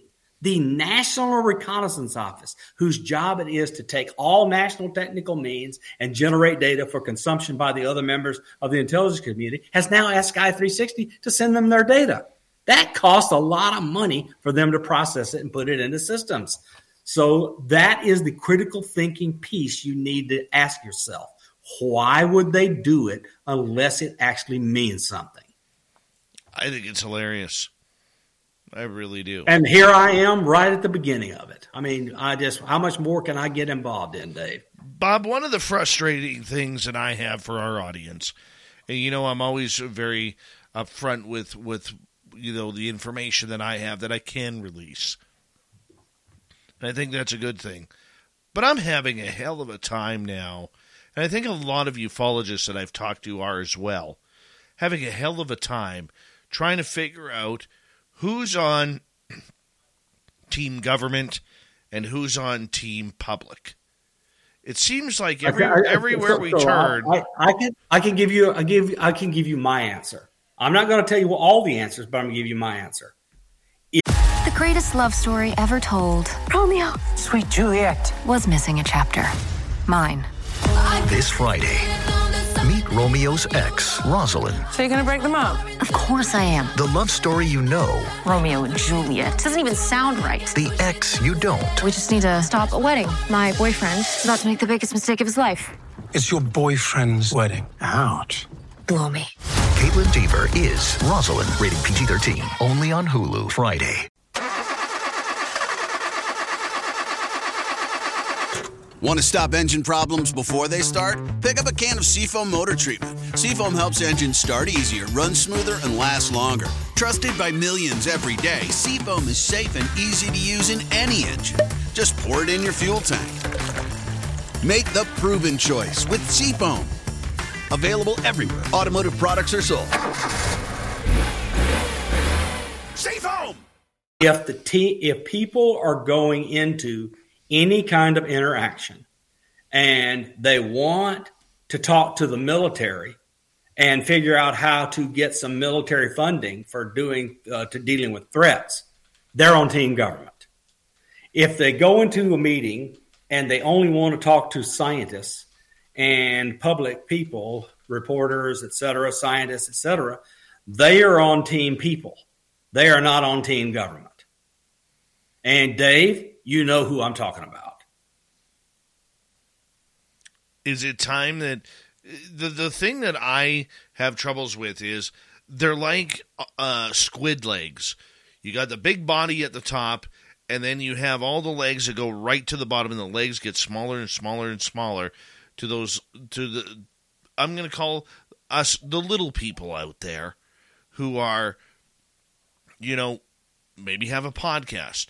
Maybe have a YouTube channel, maybe write a blog, you know, who are just trying to figure things out because we want to be a part of history here. Yeah. So, so look, the to me, all the little tentacles are weak signals. And so the way I view it is each of these weak, weak signals needs to be sampled. So I look at all these weak signals and I find common elements. So I take the common elements and I back it up the, the leg. And pretty soon, our common elements all begin to share some features. And I see the common elements share the features and the legs get thicker. And as the common features continue to grow, the legs get thicker there. And all of a sudden, I'm in the body. That's how I, look. I view it as a signal processor, looking at a bunch of different samples of a weak signal. And I keep looking up the, up the legs for common features. That's how the analysis works, Dave. So who can we trust? Um, who can the audience? Remote, remote, remote viewers who are no, who are good at looking at these weak signals and finding patterns. Tim wants to know, Science Bob, are you concerned that Stephen Greer, who is the ultimate source for all of these documents and the conversations that have taken place, are you concerned about the authenticity of them? No, I am not concerned about the authenticity of them because I have seen and looked at Oak Shannon's notes. And Oak Shannon's notes were the informative piece that Eric Davis looked to go talk to Admiral Thomas Wilson. So I can see the tracks and the trails that go through Oak Shannon up to Eric Davis, up to Admiral Wilson. And I am not concerned at all. What about if all of this is just a race for space money and space economy? It is. It is a race for space money. Look, go look at Oak Shannon's document, wherever Grant Cameron has put it. You will see that the team that was assembled, they know stuff about U F Os and aliens. And they claim they're going to use it to help the United States take over the world. And they tried to get it funded and were told no. And I mean by presidents, Henry Kissinger, so forth and so on, right down the line. They were told no. They wanted the money to take over the world. But by that I think they mean that was back when the Soviet Union still existed. They wanted the United States to end communism and for us to take over because we are the benevolent people. We won't be ugly dictators. I mean, you just see it in the notes. You got to learn how to read the, the implications. This is a question I wish would have happened much earlier on and not with ninety seconds to go. Was Obama really in a jump room? That's the problem. All the ridiculous stories make the most money, and the real stories get ignored for not being as much fun. Uh, Nick Nack is about to get, get one of my favorite answers. I don't know. I don't know if it's real or not. There I've are- met him. I've met him. I worked for a project in which he cared a lot about, but I don't know anything about a jump room. The one thing that I do know about the jump rooms is this.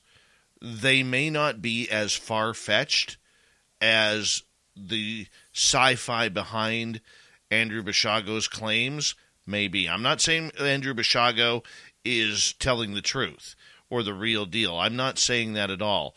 What I am saying is, from other sources that I have talked to, and I've heard it recently again, there is a strong possibility that there are jump rooms out there for members of the Space Force or or certain members who get to use them.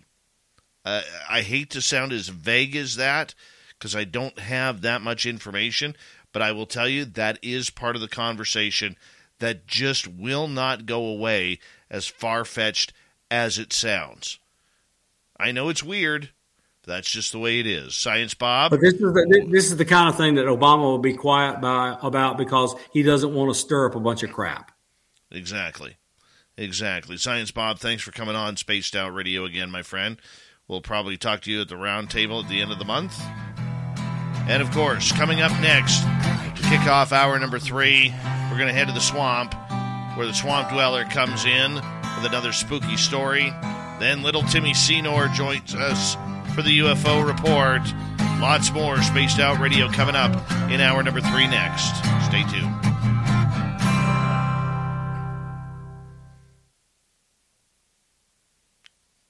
You were on fire tonight.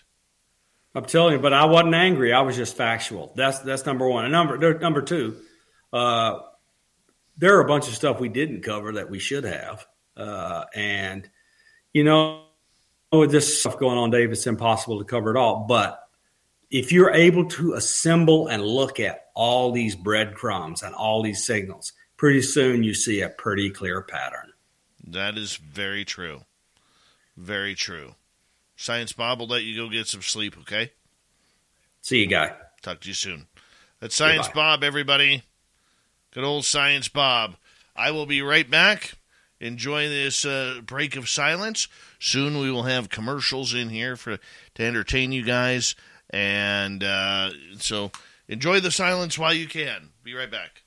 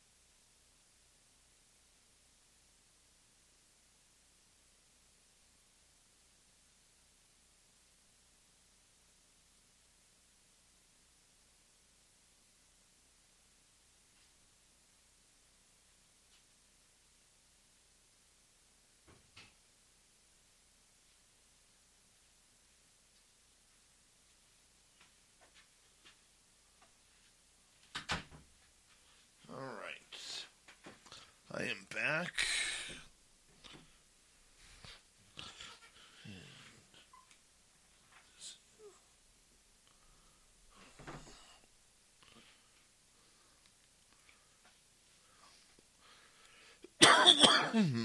Sorry about that.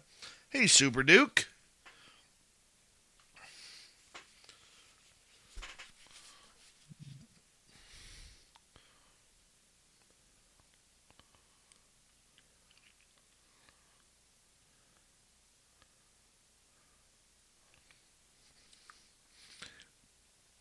Well, I'm glad you approved, T M I.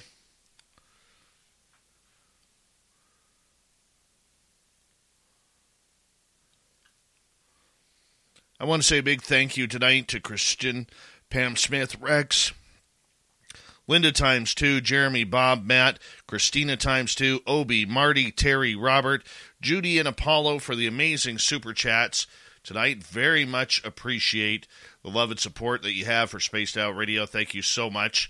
And, uh, you know, very much appreciate everything. Hey, Magnus Vermagnuson, how you doing? Good morning to you. Early morning for you, man. And uh, what else?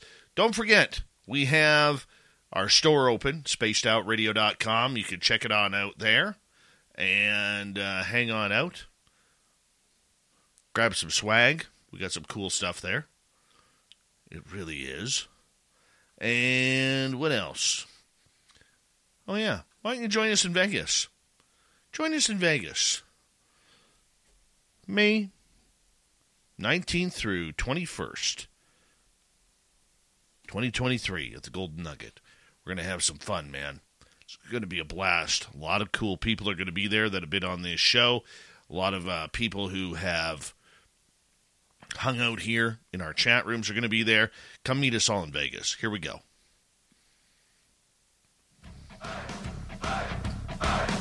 Would you like to connect with us? Head to spaced out radio dot com for all your latest show info.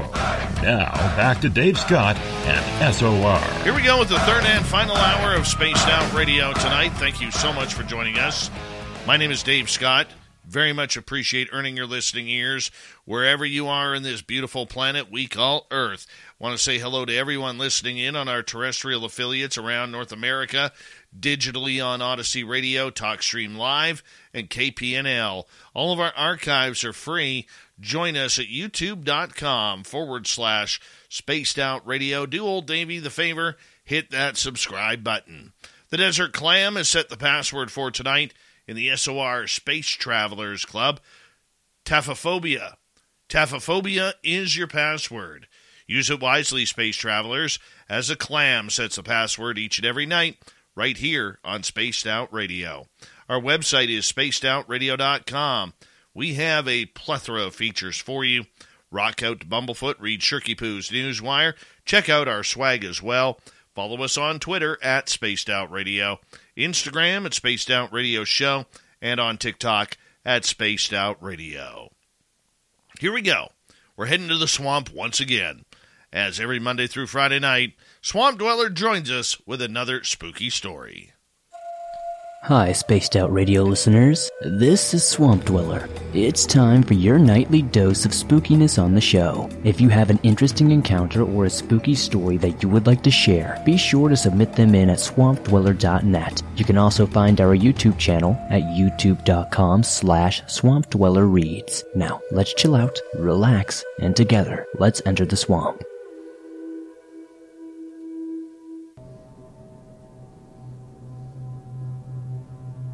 Hello, my name is Daniel, and I've been deciding whether or not I should share my encounter with your show for quite some time. I believe what I experienced were multiple skinwalkers, so please enjoy because this is going to be a long story but a good one, and I promise you it's true. So, one day about two months ago, my friends and I were talking about cryptids and trying to hunt one down and get it on camera. So, one of my friend's brothers, whom I will call Chris, decided to plan a trip into the field. So, I told him we could go hunting for whatever we would see in the dark with a flashlight and a GoPro. So fast forward two days, I get to his house, and we smoke a little Mary J before heading out to our journey. So we get to the field right down the road, and it just so happens to be the spot where I feel creeped out when I'm alone riding my bike home. So we get out our flashlights, and we go to the middle of the field by the wood line, and I told him that if we were going to get anything on camera, our best bet would be to go into the woods. So we walk further down and go into a brush of thorns and trees. So we pick a spot to sit and wait for something to happen. After around ten minutes or so, we had heard nothing until a random and unexplainable noise that honestly would sound like something running bipedally started to happen by the tree line. Then two more minutes go by, and we hear what sounded like an enormous bird flapping its wings above the trees. "What the hell is that?" I asked Chris. But before he could say anything, it sounded like a crowd of twenty deer running by the tree line simultaneously. So Chris looked back at me, and I said, "Screw that, bro. We have to get out of here." I know, so much for being a cryptid hunter. So we got up after the noises stopped and we walked a couple of feet. My heart dropped because I heard what sounded like a massive tree breaking not even fifteen feet from where we stood. I told my friend that we have to go now, and then darted through the brush and out of the woods through the field. This is when I got my first glimpse of what looked like four glowing orange eyes in the trees. And so, we then walked because my friend told me that we should act like we didn't see anything. But then I got the bright idea to look back from where we had came from, and I saw what I only thought was an old lady in a white dress standing in the spot that we were standing. As we were walking down to the end of the street, I finally told Chris what I had saw and said, "Did you see it too?" To my surprise, he said yes, and we kept on walking. As I looked back, this time, whatever that thing I saw in the white dress was running at us in full sprint. But now, it was not a woman. It was clearly some sort of bipedal creature that I can't even begin to explain. That I can't even begin to explain.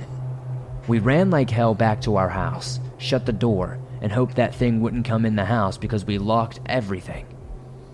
One of the deadbolts, though, were broken at the time, and we were waiting for a repairman to come fix it. We tried to avoid going into the woods after that event, and honestly, I've been pretty good about avoiding them, especially at night. I don't honestly know if this was a skinwalker or a group of them or whatnot, but those glowing eyes from the woods, petrifying, orange, and downright menacing. I don't know how to explain it other than the stories that I've heard from this channel based on skinwalkers. It's always about the skinwalkers, isn't it? Yes, we love our swamp dweller around here. You can hear thousands of his stories for free. All you got to do is go to youtube.com forward slash swamp dweller reads, hit subscribe on his channel, and boom, there you are. Free stories all night long to creep yourself out. We say thank you to Swamp Dweller, who is here every Monday through Friday night to kick off hour number three. And now, let's go to the U F O report as we continue on with Spaced Out Radio. Here's the Timbit himself, little Timmy Senor. Nobody's going to know. They're going to know.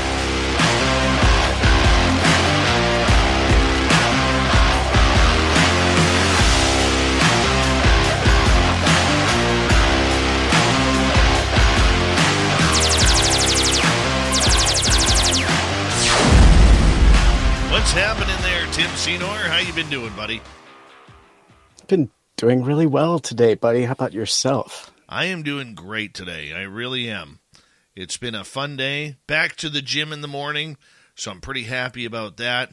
And, uh, yeah, my T-shirts are fitting a little bit uh, looser these days, so I'm happy with that. Very happy. That's so great. I and everyone, we're all just so proud of you, dude. Oh, it's yeah. great. Oh, yeah. yeah. Thank you. Yeah. Thank you. Yeah, it's great. Keep it up. Well, I'm going to try. I'm going to yeah. try. You know. See where it goes. Good, good. Mm-hmm. So let's talk some news. There is news. So let's head over Things to China. Happening. Let's head over to China yeah. here. You know, I'm surprised that the Chinese government would actually release this story, to be blunt. I have friends of mine who still work for an English news agency in China. And man, the restrictions they have on what they are allowed to report and not allowed to report are pretty phenomenal.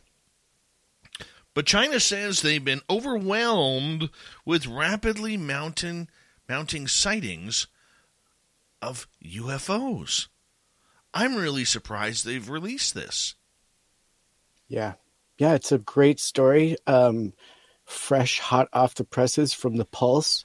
And so we can just hit some of the facts as they do in the article, uh, starting off here with the People's Republic of China announced last year that there has been an increase of mysterious and unexplained aircraft in Chinese airspace. Secondly, they, like several other countries, have established official programs to study the phenomenon. Thirdly, evidence does suggest, however, that governments have been studying the phenomenon for decades. We just don't get to hear about it. And so let's consider that U F Os have been studied and observed for years. Why the U S and other governments claiming that they will only now start to study it? Let's consider, what should we make of the data that's been collected over the past several decades when it's not even been acknowledged? And then finally, can we trust an official explanation about the phenomenon? The greatest love story ever told, Romeo, Sweet Juliet, was missing a chapter. Mine. This Friday, meet Romeo's ex, Rosalind. So you're going to break them up? Of course I am. The love story you know. Romeo and Juliet. Doesn't even sound right. The ex you don't. We just need to stop a wedding. My boyfriend is about to make the biggest mistake of his life. It's your boyfriend's wedding. Ouch. Blow me. Caitlin Dever is Rosalind, rated P G thirteen, only on Hulu Friday. With fast funding up to ten thousand dollars available through Net Credit, our online application process was designed to get the money you need quickly if approved. You can borrow an amount that meets your needs and repay in a way that works for your financial situation. And we report on-time payments to credit bureaus, so you can build credit history as you repay. See what Net Credit can do for you today. Check your eligibility without affecting your credit score at net credit dot com. All Net Credit loans and lines of credit are offered by a member of the Net Credit family of companies or one of our lending partners. Visit net credit dot com slash partners for more information. From such sources. And so those are all good considerations moving into this story. Do you have any thoughts as we move in? You know what? You bring up a good, uh, you brought up a good point there. How do we trust the source on this? China, much like other communistic countries over the years, has been able to manipulate and control their own media. Now, a lot of people yeah. will say that's happening here as well, but not to the extent of what we see in propaganda like communist China, okay? And whether you want to believe in it or not, you know, I still have some faith that there is some good in the media here in North America. It's just kind of hard to find right now. Far and few between. Yeah. That being said, I mean, we're talking about... You know, I mean, whether it's China, North Korea, or whatever, they can propagate their own stories, and the public's going to have no other un- understanding but to believe them. You know? And when it comes to U F Os, I'm very surprised that this would come out in public, because I don't think anybody in the world really wants a country like China or Russia or North Korea, or some other, you know, hate-driven country like that, to be the fathers of disclosure. I don't see that happening. But it would sure piss the American government off. And if that's the point, why not do it? And perhaps that's part of the motivation, but it's definitely something that it sounds like they've been working on for quite a long time. And if it's anything like the rest of the world, they're seeing these incursions and they may not know what they are, just like we don't. And so this may just be an honest report of what is the temperature on this topic in that country. And it's kind of my gut reaction that it is, because wouldn't you, if you were China, want to know if the United States is questioning it? You're probably going to want to know if you've got the same thing going on in your skies. So you'd put together a program maybe to look a little deeper, you know? And so they probably have a, a genuine history as we do in this country, but um, obviously it was masked and, you know, kept under wraps in that country. So we don't hear anything of any kind of disclosure coming from China um, until kind of now. And so it's trickling out in this fa- in this fashion.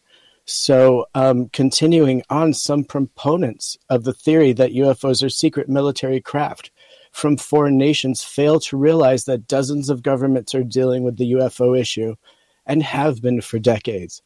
The South China Morning Post reported in June of twenty twenty-one that Chinese analysts have been overwhelmed in recent years by rapidly mounting sightings of the reports from a wide range of military and civilian sources by what the People's Liberation Army are calling unidentified, and quote, this is a quote here, unidentified air conditions. So they're dealing with U A Cs in that country, which I find interesting. So once again, as we've been seeing in the United States, the mainstream perspective of the phenomenon and the nature in which it's been reported has taken the tone of a quote-unquote problem.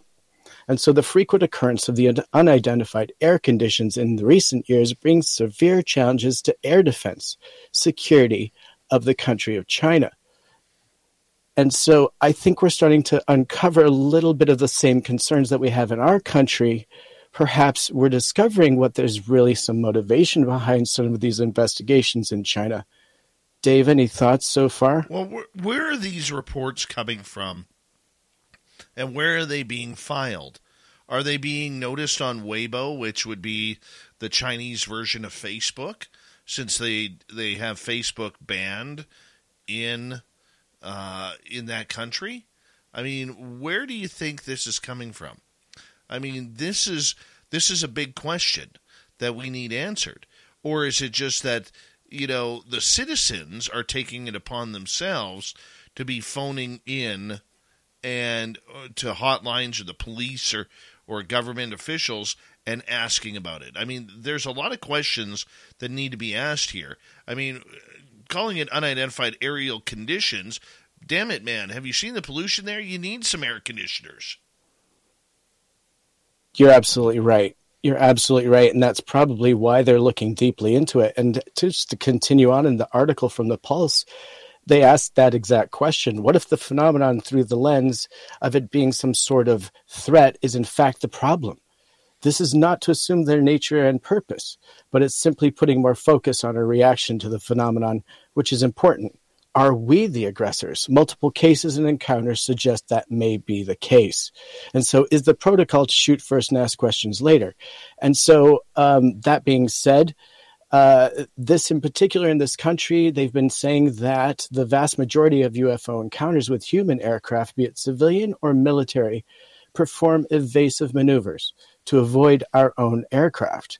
And that is what is being reported for decades. And that is made clear by going through the literature that describes the military and civilian encounters with these U F Os in China.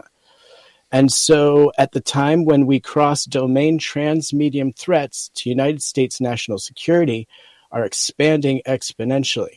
The committee is disappointed with the slow pace of the D O D-led efforts to establish the office, to address those threats, and to replace the former Unidentified Aerial Phenomenon Task Force as the refi- required selection in sixteen eighty-three, the National Defense Authorization Act for fiscal year of twenty twenty-two. And so it goes on here to kind of say that they've seen the same sort of transmedium expressions in their country as well. Um, and they go on to give some of the cases that they have found were through their own social media. They do have a reporting system established there. However, they haven't named that in this article. And so I find that interesting that they are seeing the same sort of thing and that the topic was shrouded in secrecy in their country as well. Um, and so they are saying that some of the videos from the country were leaked, um, and they go on to say that a few of the leaked videos were actually um, scrutinized by uh, debunkers and things like that and considered real at the end of it. So um, although we haven't seen any of their military videos, I think it's pretty safe to say that they probably have quite a few, Dave. Oh, I'm sure they do. I'm sure they do. You know, and and a big country like that, I mean, we're talking one point two or one point three billion people. There's going to be some no- things being noticed. That is that is very sure, and you can count on that. You know, I'm just wondering how accurate is their reporting. What if they're seeing U S spy planes fly over? You know, I mean, right. Do we actually know? We don't know. We'll never know. Right. Well, we see how the United States has navigated this topic. I imagine doing the same thing in that country could be even harder. So if there are real cases that are being reported, I'm sure the government would scramble to keep it under wraps, you know, before it would be leaked to the media. Um, now, given we have even seen on YouTube a few leaked videos that were maybe looked fake, okay? Um, that was a little disappointing because there were a few that were kind of like, maybe, right? And again, it's those fakes that just wipe out, you know, any possibility of really knowing what we're getting from that country is real or not. So makes it a little tricky. But again, I would have to say there must be something to it. We're seeing this article coming out now. Perhaps we're going to see more. Well, hopefully, you know, because let's face it, the, the one thing that we do know, because there's a lot we don't on this story, but the one thing that we do know, Tim, is this. Whether it's China or Russia or another adversary of the United States government, there's nothing more that they would love than to put some egg on the faces of the United States of America in one way or another, whether it's an Olympic gold medal or whether it's U F Os. And there's no better way for China to do that than to get into the disclosure game and see what they could do. Because everybody knows there's a Pandora's box of U F O stories buried underneath the Pentagon that will never come to light. And maybe, just maybe, China or Russia want to be that country that says, hey, we're going to screw you over on this one. We're going to win this one. And come out and leak it first. Could Again, be. It always leads me back to the fact that they probably won't want to disclose their ways and means, right? And so if they have a piece of footage that perhaps would disclose the ways and means that they got the video, that'll never hit the public eye. And again, what we really want is public disclosure, whether it's from our country or Germany or wherever, whatever country. Um, and ultimately, I feel like you really expressed this very well in your frustration, um, that the fact that the public never gets the information. It stops at Congress, perhaps, or it stops, you know, when the media tries to leak something and is halted or smothered. You know, in some countries, it's just not allowed. Um, and so that is the big frustration, is that, it, you know, it'll be ten years before we as the public know what is already being discussed behind closed doors in Congress today. You know, and I find that very, fr- or maybe never, for that matter. But um, I find that a very frustrating part of this discussion, because whether it's coming from China or the United States or Germany or Russia or any country, the most frustrating part is the dissemination of the information to the public and how it's done and how they try to p- potentially manipulate and control the topic. Very much agree. Hey, we're going to get into another story here. We got two minutes left, and this one okay. will carry over into the next half hour on the U F O Report with little Timmy, the Timbit I Senior. Picked this one carefully. Avi Loeb, I mean, you heard Bob McGuire earlier tonight, not impressed yeah. with the way the Galileo Project is heading, and Avi Loeb taking a little bit of heat over his stance on the Ukraine U F Os. I mean, now what else is new? What what more can we talk about with this guy? Well, it feels like he's taken a step into, let's just call it, um, a softer side of consideration and a spiritual side. And so he recently wrote an article, in fact, yesterday, for, um, oh, I'm sorry, I'm going to space it here. I actually just left the link. Oh, no. It's it's it's from Medium. And here we go. And he named it A Word of Torah About Extraterrestrials. And so, again, we can all read this on Medium, and it was published yesterday. And so I'll just briefly hit a few points that he brings here so that we can all go and enjoy it ourselves. And he starts off by saying spiritually, I'm sorry, spirituality and the frontiers of science have something in common. They both explore the unknown. This is not an easy task. It is far more comforting to explore what is known. We know all about the ordinary matter that makes luminous stars, but some scientists search for dark matter without knowing its nature. We do not know whether there are sentient te- extraterrestrials, but some scientists search for them. The unknown brings existential risks, but given we live for such a short time, less than part in a hundred million years of cosmic history, the fundamental choices between living a comfortable life and a predictable life, or charting a road not taken, with the glimmer of hope that it will offer new revelations. Anything discovered along the unbeaten path will be our own. As Frank Sinatra sang, and now the end is here, and so I face that final curtain. My friend, I'll make it clear. I'll state my case, of which I'm certain. I've lived a life that's full and traveled each and every highway. No, don't ruin Frank Sinatra that way. Tim Senor in the U F O Report continues about Avi Loeb and much more when we return for the final half hour of Spaced Out Radio right after this.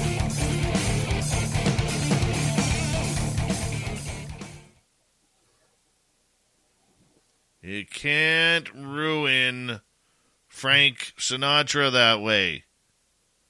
He's quoting him. Malou says, that's my funeral song. I did it my way, the Malou way. That's awesome. Hey, the Gong Show coming up all cute and tidy here. Uh, good to see Tim's bits. He's got some kibble on him, too. Grandmaster U V. I'm going to get you Love a, it, I'm going to get you a Timbit shirt. I need one. I need it bad. Oh, yeah. Hold on. Hilarious. hmm.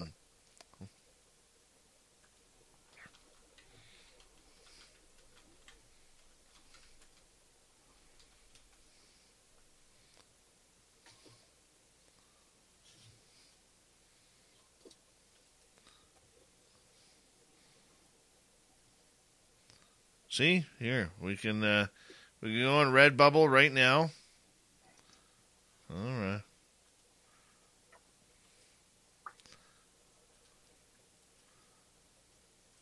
Redbubble right now. You can get your I Love Timbits t-shirts right there. There's a box of Timbits right there. Another box of Timbits. All I have to do is go to Redbubble. Send Timbits. Uh-huh. It's fantastic. Yep. Feels like it's personalized for me. Now, I didn't know that they existed. They're just holes here. You guys named them after me, and that's great. Nope, not not L O L. Canada. What, what is what is this? What is this shirt here? Oh, it's perfect. Matches almost Canadian, what I'm wearing right now. Canadian, and I will have a Timbit. There you go. That's perfect. Dude, I approve. It is totally, totally Timbit approved. See? Yeah. Right there. Look at that. That's maybe what we're we're going to change the U F O report to the Tim's U F O Timbits. I see down there a softball exists. What's a Timbit softball? That's uh, that's for kids, like Timbits hockey. Oh, okay. So It's, okay, we, so they we sponsor. Don't, we don't, gotcha, gotcha, You gotcha. know what? Honestly, this is truthful. Okay. When I go through the Tim Hortons drive-thru, because uh, they support a lot of kids' activities, right? And so they'll be like, well, do you want to donate a dollar for... Should we be saying that? What is that? What?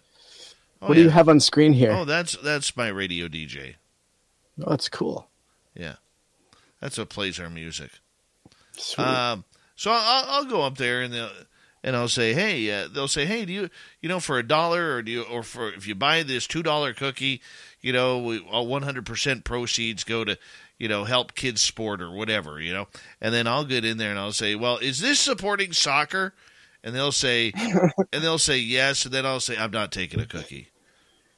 Oh my gosh. I said, what, ha- I said, whatever happened to Tim Hortons supporting real sports? Do right? They support hockey too, though? Oh yeah. Yeah. They're so get half a cookie. Just no, tell them to take half. Well, I should. I'll, I'll take the half that supports hockey. That's actually a good idea. Yeah. It's kind yeah. of funny too. Yeah. See, I would totally, they won't laugh. They'll hate it. I would totally make a Timbits T-shirt, but I'm I'm pretty sure I'd get copywritten on that. Put a dash in between it or something. Put my face there, just my face, and then bits. Uh, good evening, Molly. How are you, James Weston? Uh,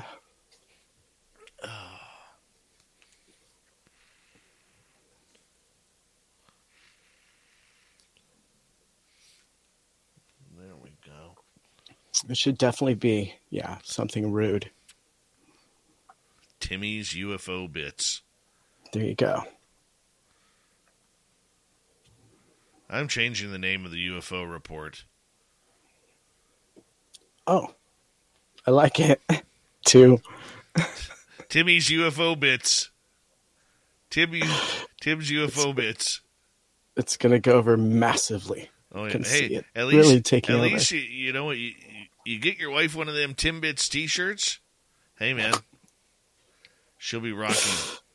I want to say a big thank you to Science Bob times two, Apollo, Judy, Linda times two, Christina times two, Robert, Terry, Marty, Obi, Jeremy, Matt, you Anonymous Rex, uh, Pam Smith, and Christian for the amazing super chats tonight.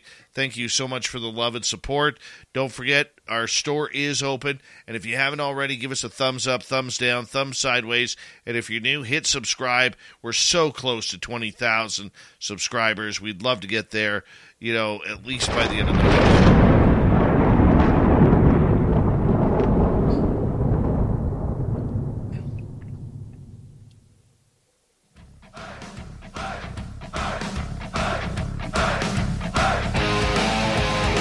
Rounded third. Headed for home tonight on Spaced Out Radio. By the way, my Yankees are looking fantastic in the A L D S. I want to remind you that if you missed most of this show or others, check out our free archives by going to youtube.com forward slash Spaced Out Radio. Do old Davey the favor, hit that subscribe button. Our website is spaced out radio dot com. We have a plethora of features for you. Rock out to Bumblefoot, read Shirky Poo's Newswire, check out our swag as well. Follow us on Twitter at Spaced Out Radio, Instagram at Spaced Out Radio Show, and on TikTok at Spaced Out Radio. We continue on tonight.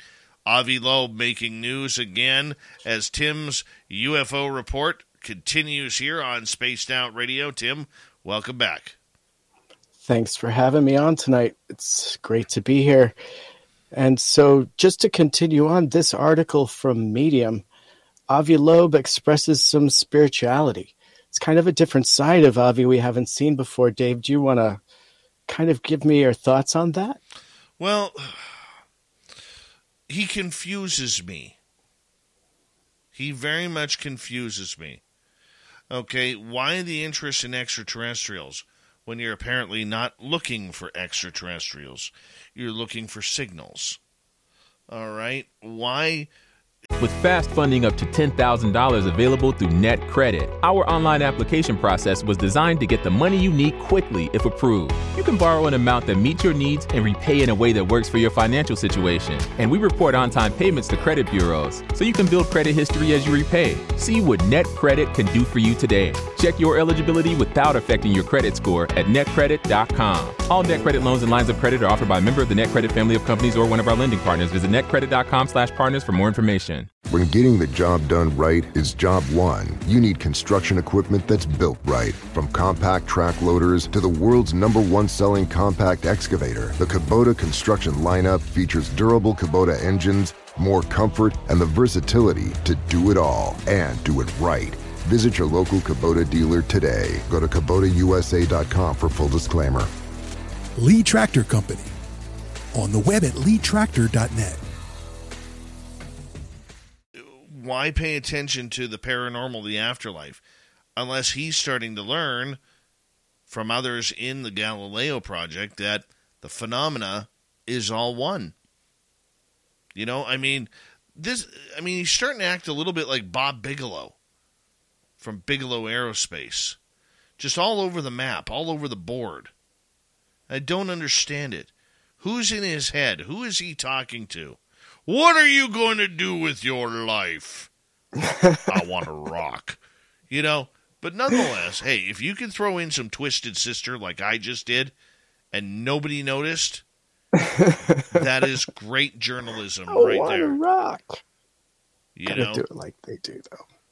So, yeah. I mean, how do you feel about this? He's jumping all over the board. Okay, last week he's a U F O debunker, even though he's not a ufologist. Okay, I mean, where do you, you're more politically correct than I am. Where, where do you fall in this? Right. Well, I see him kind of straddling both worlds. I, you know, I can't, um, you know, a lot of moves have been kind of questionable, but, uh, you know, that doesn't mean anything that anybody does is potentially motivated by one thing or another or necessary for one reason or another. Um, you know, I don't know. I don't, I, I'm trying to stay open and positive. Um, but I think you're absolutely right. This makes it confusing, um, you know, to express this side so quickly after he confounded us with his rapid, um, report, you know, to our current, um, U A P task force team leader. Um, I feel that that was perhaps um, motivated um, by other things. I don't know. So I don't like to really express an opinion on how or why he did that because it confounds me to an extent. However, um, I have heard him talk like this spiritually before, and I think he has a deep understanding, and I think he is on a search. I think that potentially he did consider a Oumuamua something extraterrestrial. Um, you know, I've heard him use that language. So I don't think that it's beyond him that these things exist. I think that perhaps this was an expression of him trying to get perhaps back in touch with that side. Um, so I see this maybe as something positive. Maybe we're going to see something more along this line coming. And there's more that I can, I can share here. But again, I really would love people to go out to Medium and read it for themselves. Well, you know what? I want to see, I want to see some transparency. I want to see what is his motivation. I, I think that's the reason why I'm hesitant right now on anything Avi Loeb is I don't understand the hesitation of it all. Okay? That just doesn't make sense to me. Hesitation in what sense? Just in in regards to the U F O field, into the paranormal field, into now extraterrestrials, where, I mean, one day he's saying it's not about this, it's about that, and then he goes off on different tangents. He's either very excited about the subject or very confused. And yeah. I, I, Tim, I go back to what I said to Bob and to what I said to you the other night about, you know, when we were talking about the whole Ukraine thing. I really, really think that there's somebody controlling Avi Loeb's uh, voice on this. It's uncomfortable. There's something wrong here. And it's hard to support something when, once again, you read between the lines and you see a lot of red flags. Right. And again, I, I just, you know, I know Bob earlier was saying that he believes the answer to most things are money, follow, follow the money. And I don't disagree with that at all. In fact, I think that's that's it. That's the answer. Um, and again, we met Avi Loeb when he was looking to finance and looking for support for Galileo Project. And so he had this idea um, that his um, his students worked on with him to come up with a concept where Oumuamua could have been extraterrestrial, and so further research should be done. Um, and so I think the original concept was was great. Now, let's again recall that he was looking to fund that project. Now, I understand some of the technology that he's acquired, and I, I also ac- understand some of the funding that he acquired, and they don't quite match up. Now, that's just me. Um, now, this is just me because I'm trying to duplicate what I'm seeing. So the same technology that captured those U A P in the Ukraine, um, Chris Lito did a, an expose on the exact technology that captured that. Now I'm going to seek out that technology and duplicate that so that I can start looking the same way. Um, and so when I looked into what Galileo Project was doing, um, what I understand what they're doing and some of the funding that they've received so far even um, doesn't quite line up. But again, I don't understand the full length and breadth of how, how they're doing their research. So we can leave it at that. I'm still very positive on Avi and the project as presented. And again, if we're shown results, that is huge because um, that is what he promised, you know, and I believe that is huge. Don't you kind of feel that the transparency and the sharing of the results is um equally important to the search itself? Well, of course it is. But what's transparency? We don't know what transparency is anymore. Transparency isn't going on a podcast to say a few words to three hundred people who will listen. Transparency is get, bringing the information, the documents. That's what mm-hmm. the U F O world wants. We How want- did you feel about his analysis of um, what was brought to him by the Ukraine?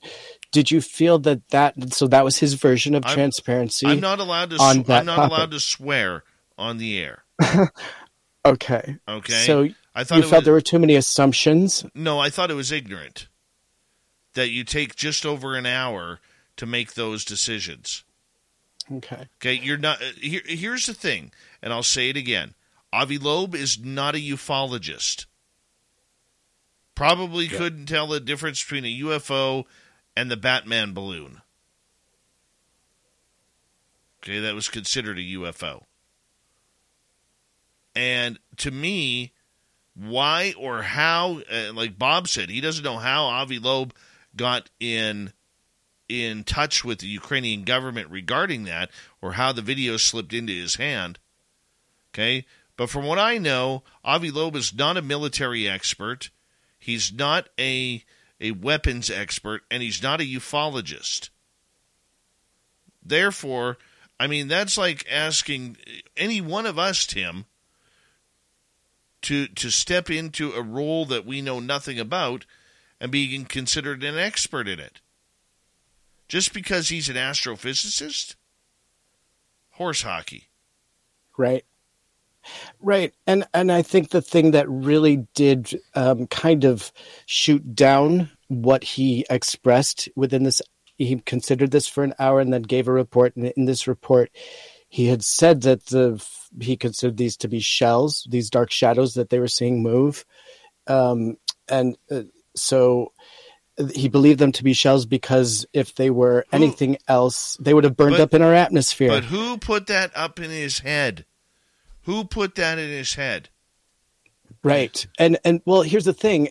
You and I both know we have reports coming from um, radar operators of th- these things coming from eighty thousand feet down to twenty thousand feet um, in a, less than a second.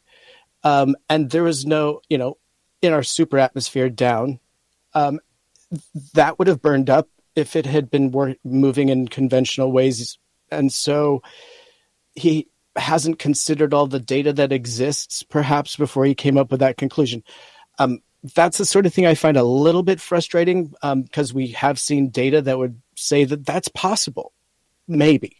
And so to draw a con- you know a conclusion to something that has a lot of maybes, I find very frustrating because um, I personally have seen it. I've seen things move.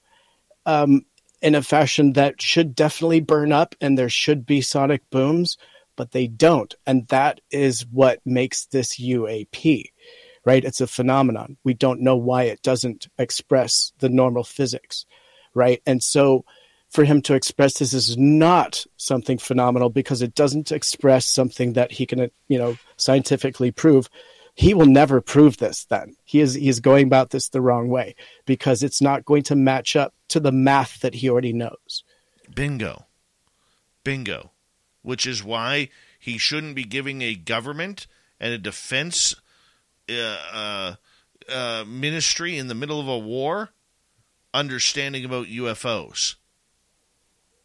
They obviously – look, the United States military has given given uh, Ukraine in the billions of dollars in weaponry, money, and defense, which includes radar.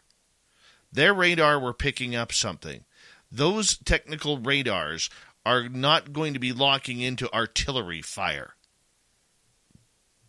They are not going to be looking uh, locking into missiles being launched unless they're ballistic missiles. Okay? They're not going to be looking for those missiles that are, you know, tank busters or, or you know, being fired from helicopters down towards maybe other helicopters or, or into ground troops. They're not doing that. They're not looking for that. They saw and, something, okay. And and for Loeb to act like, oh, it's it's this is military artillery, dude. Come on, stop already. Just because you thought Oumuamua was uh, a, a potential U F O doesn't make you an expert on right. video on video breakdown. Like you and I said. This was a case that should have went, if to anybody in North America, it should have went to MUFON's Mark D'Antonio. Should have. Yeah. That's why I told you, and Bob even concurred with this tonight, okay, Galileo has a few too many yes men who are associated with the alphabet agencies. So this brings up a good point that I wanted to bring forward. Why do you think they brought Avi Loeb into this? Why was he approached to speak on this topic at this point when Avi hasn't even written a paper on his results? He's he's in the beginning of this project, and he was approached to – why now? Was it because they have a report due at the end of the month? Um What is, do you, I mean, maybe, right? Um, why do you think Avi was, why did they pick Avi? Why now? Because his, his, his project is the beginning portion. You know what I mean? Do you have any insight as to why and why now? Why Avi? No, it's money. It all comes down to money. But could they be trying to discredit him, perhaps, because they know that he would give something like this as a result? I mean, I, I don't know. I, I'm just like, it's the whole thing threw me off. I was like, why would they ask Avi Loeb? Right? Y- you're so right. Um, they could have asked a lot of people, you know, to present something. And also from that group, there were better people to perhaps select for that.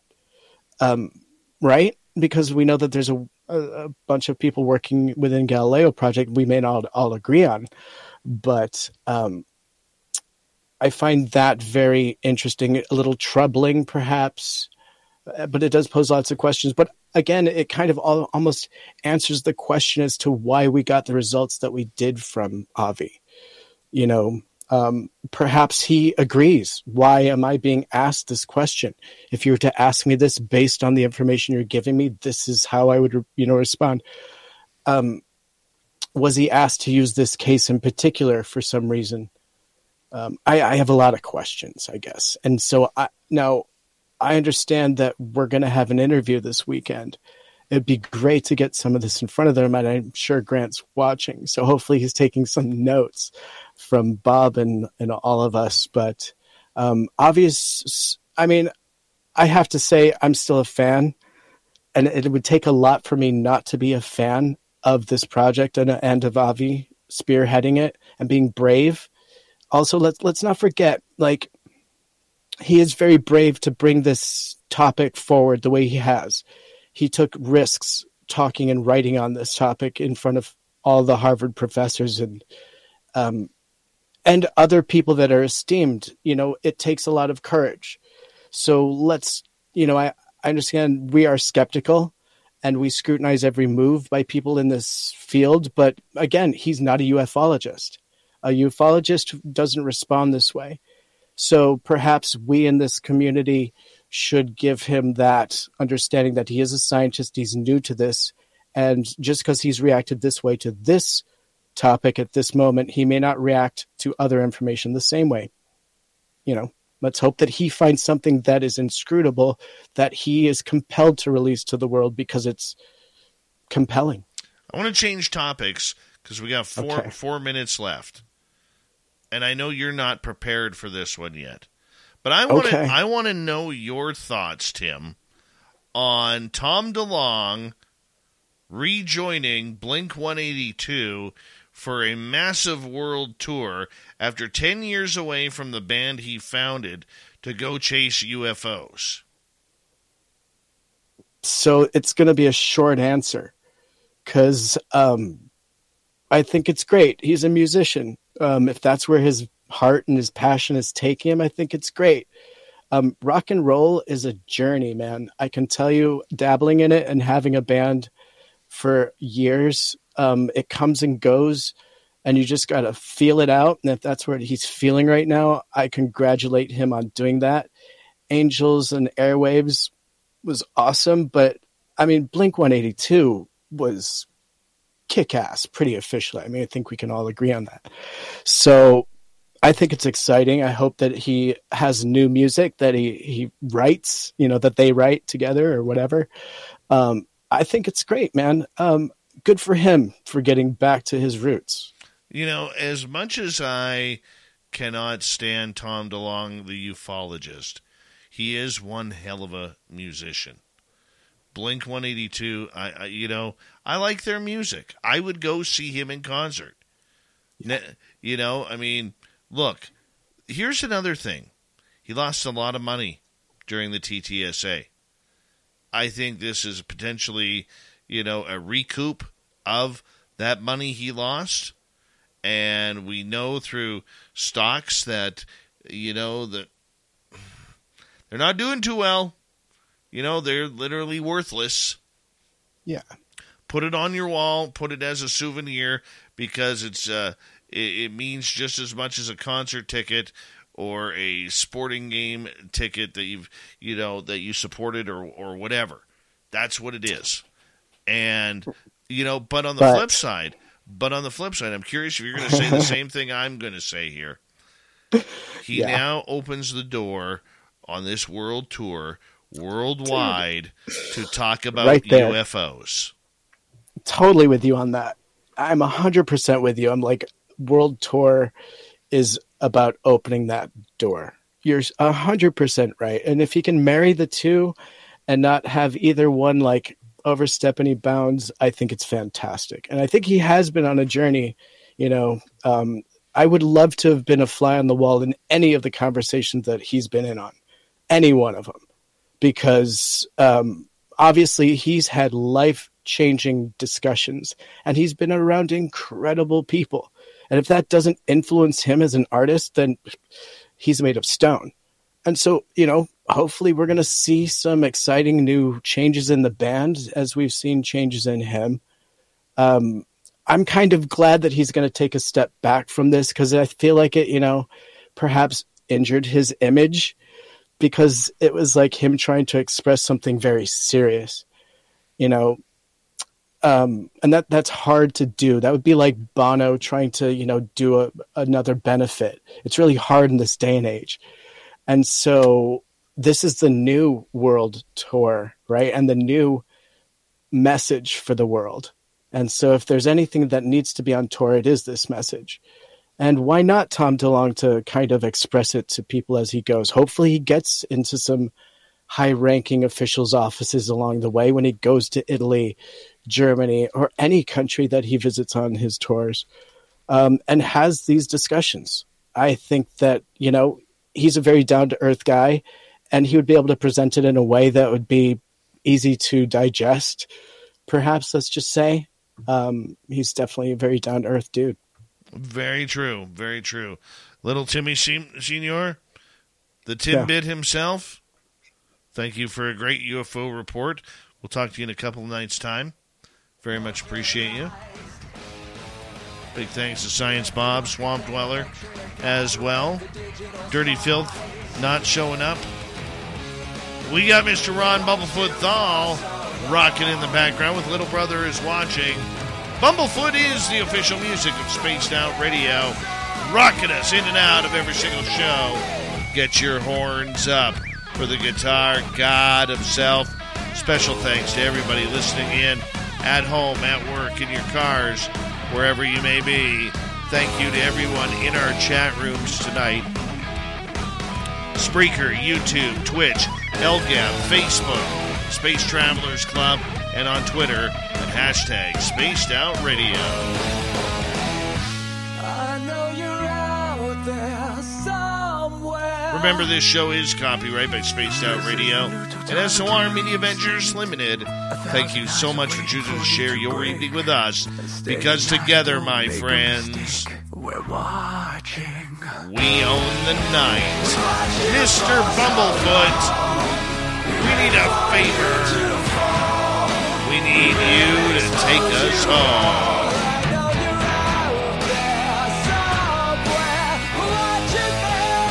Yes, the Woo train has docked for the night. But soon, my friends, we shall ride again. Your seats are always available. Your tickets never expire. And if you want to bring a friend, we've got room for them too. Good night.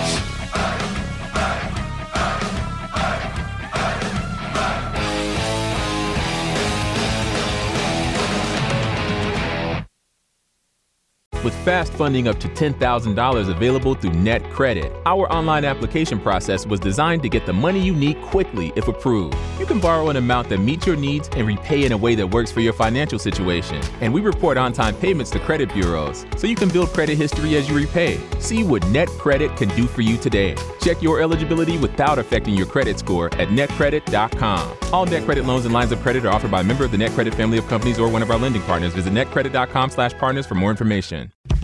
Take care of your property with equipment you can count on, like the Kubota B X and L O one series compact tractors, part of our under one hundred horsepower tractor lineup, rated number one for reliability, and Z-Series mowers and Sidekick utility vehicles, where durability meets speed.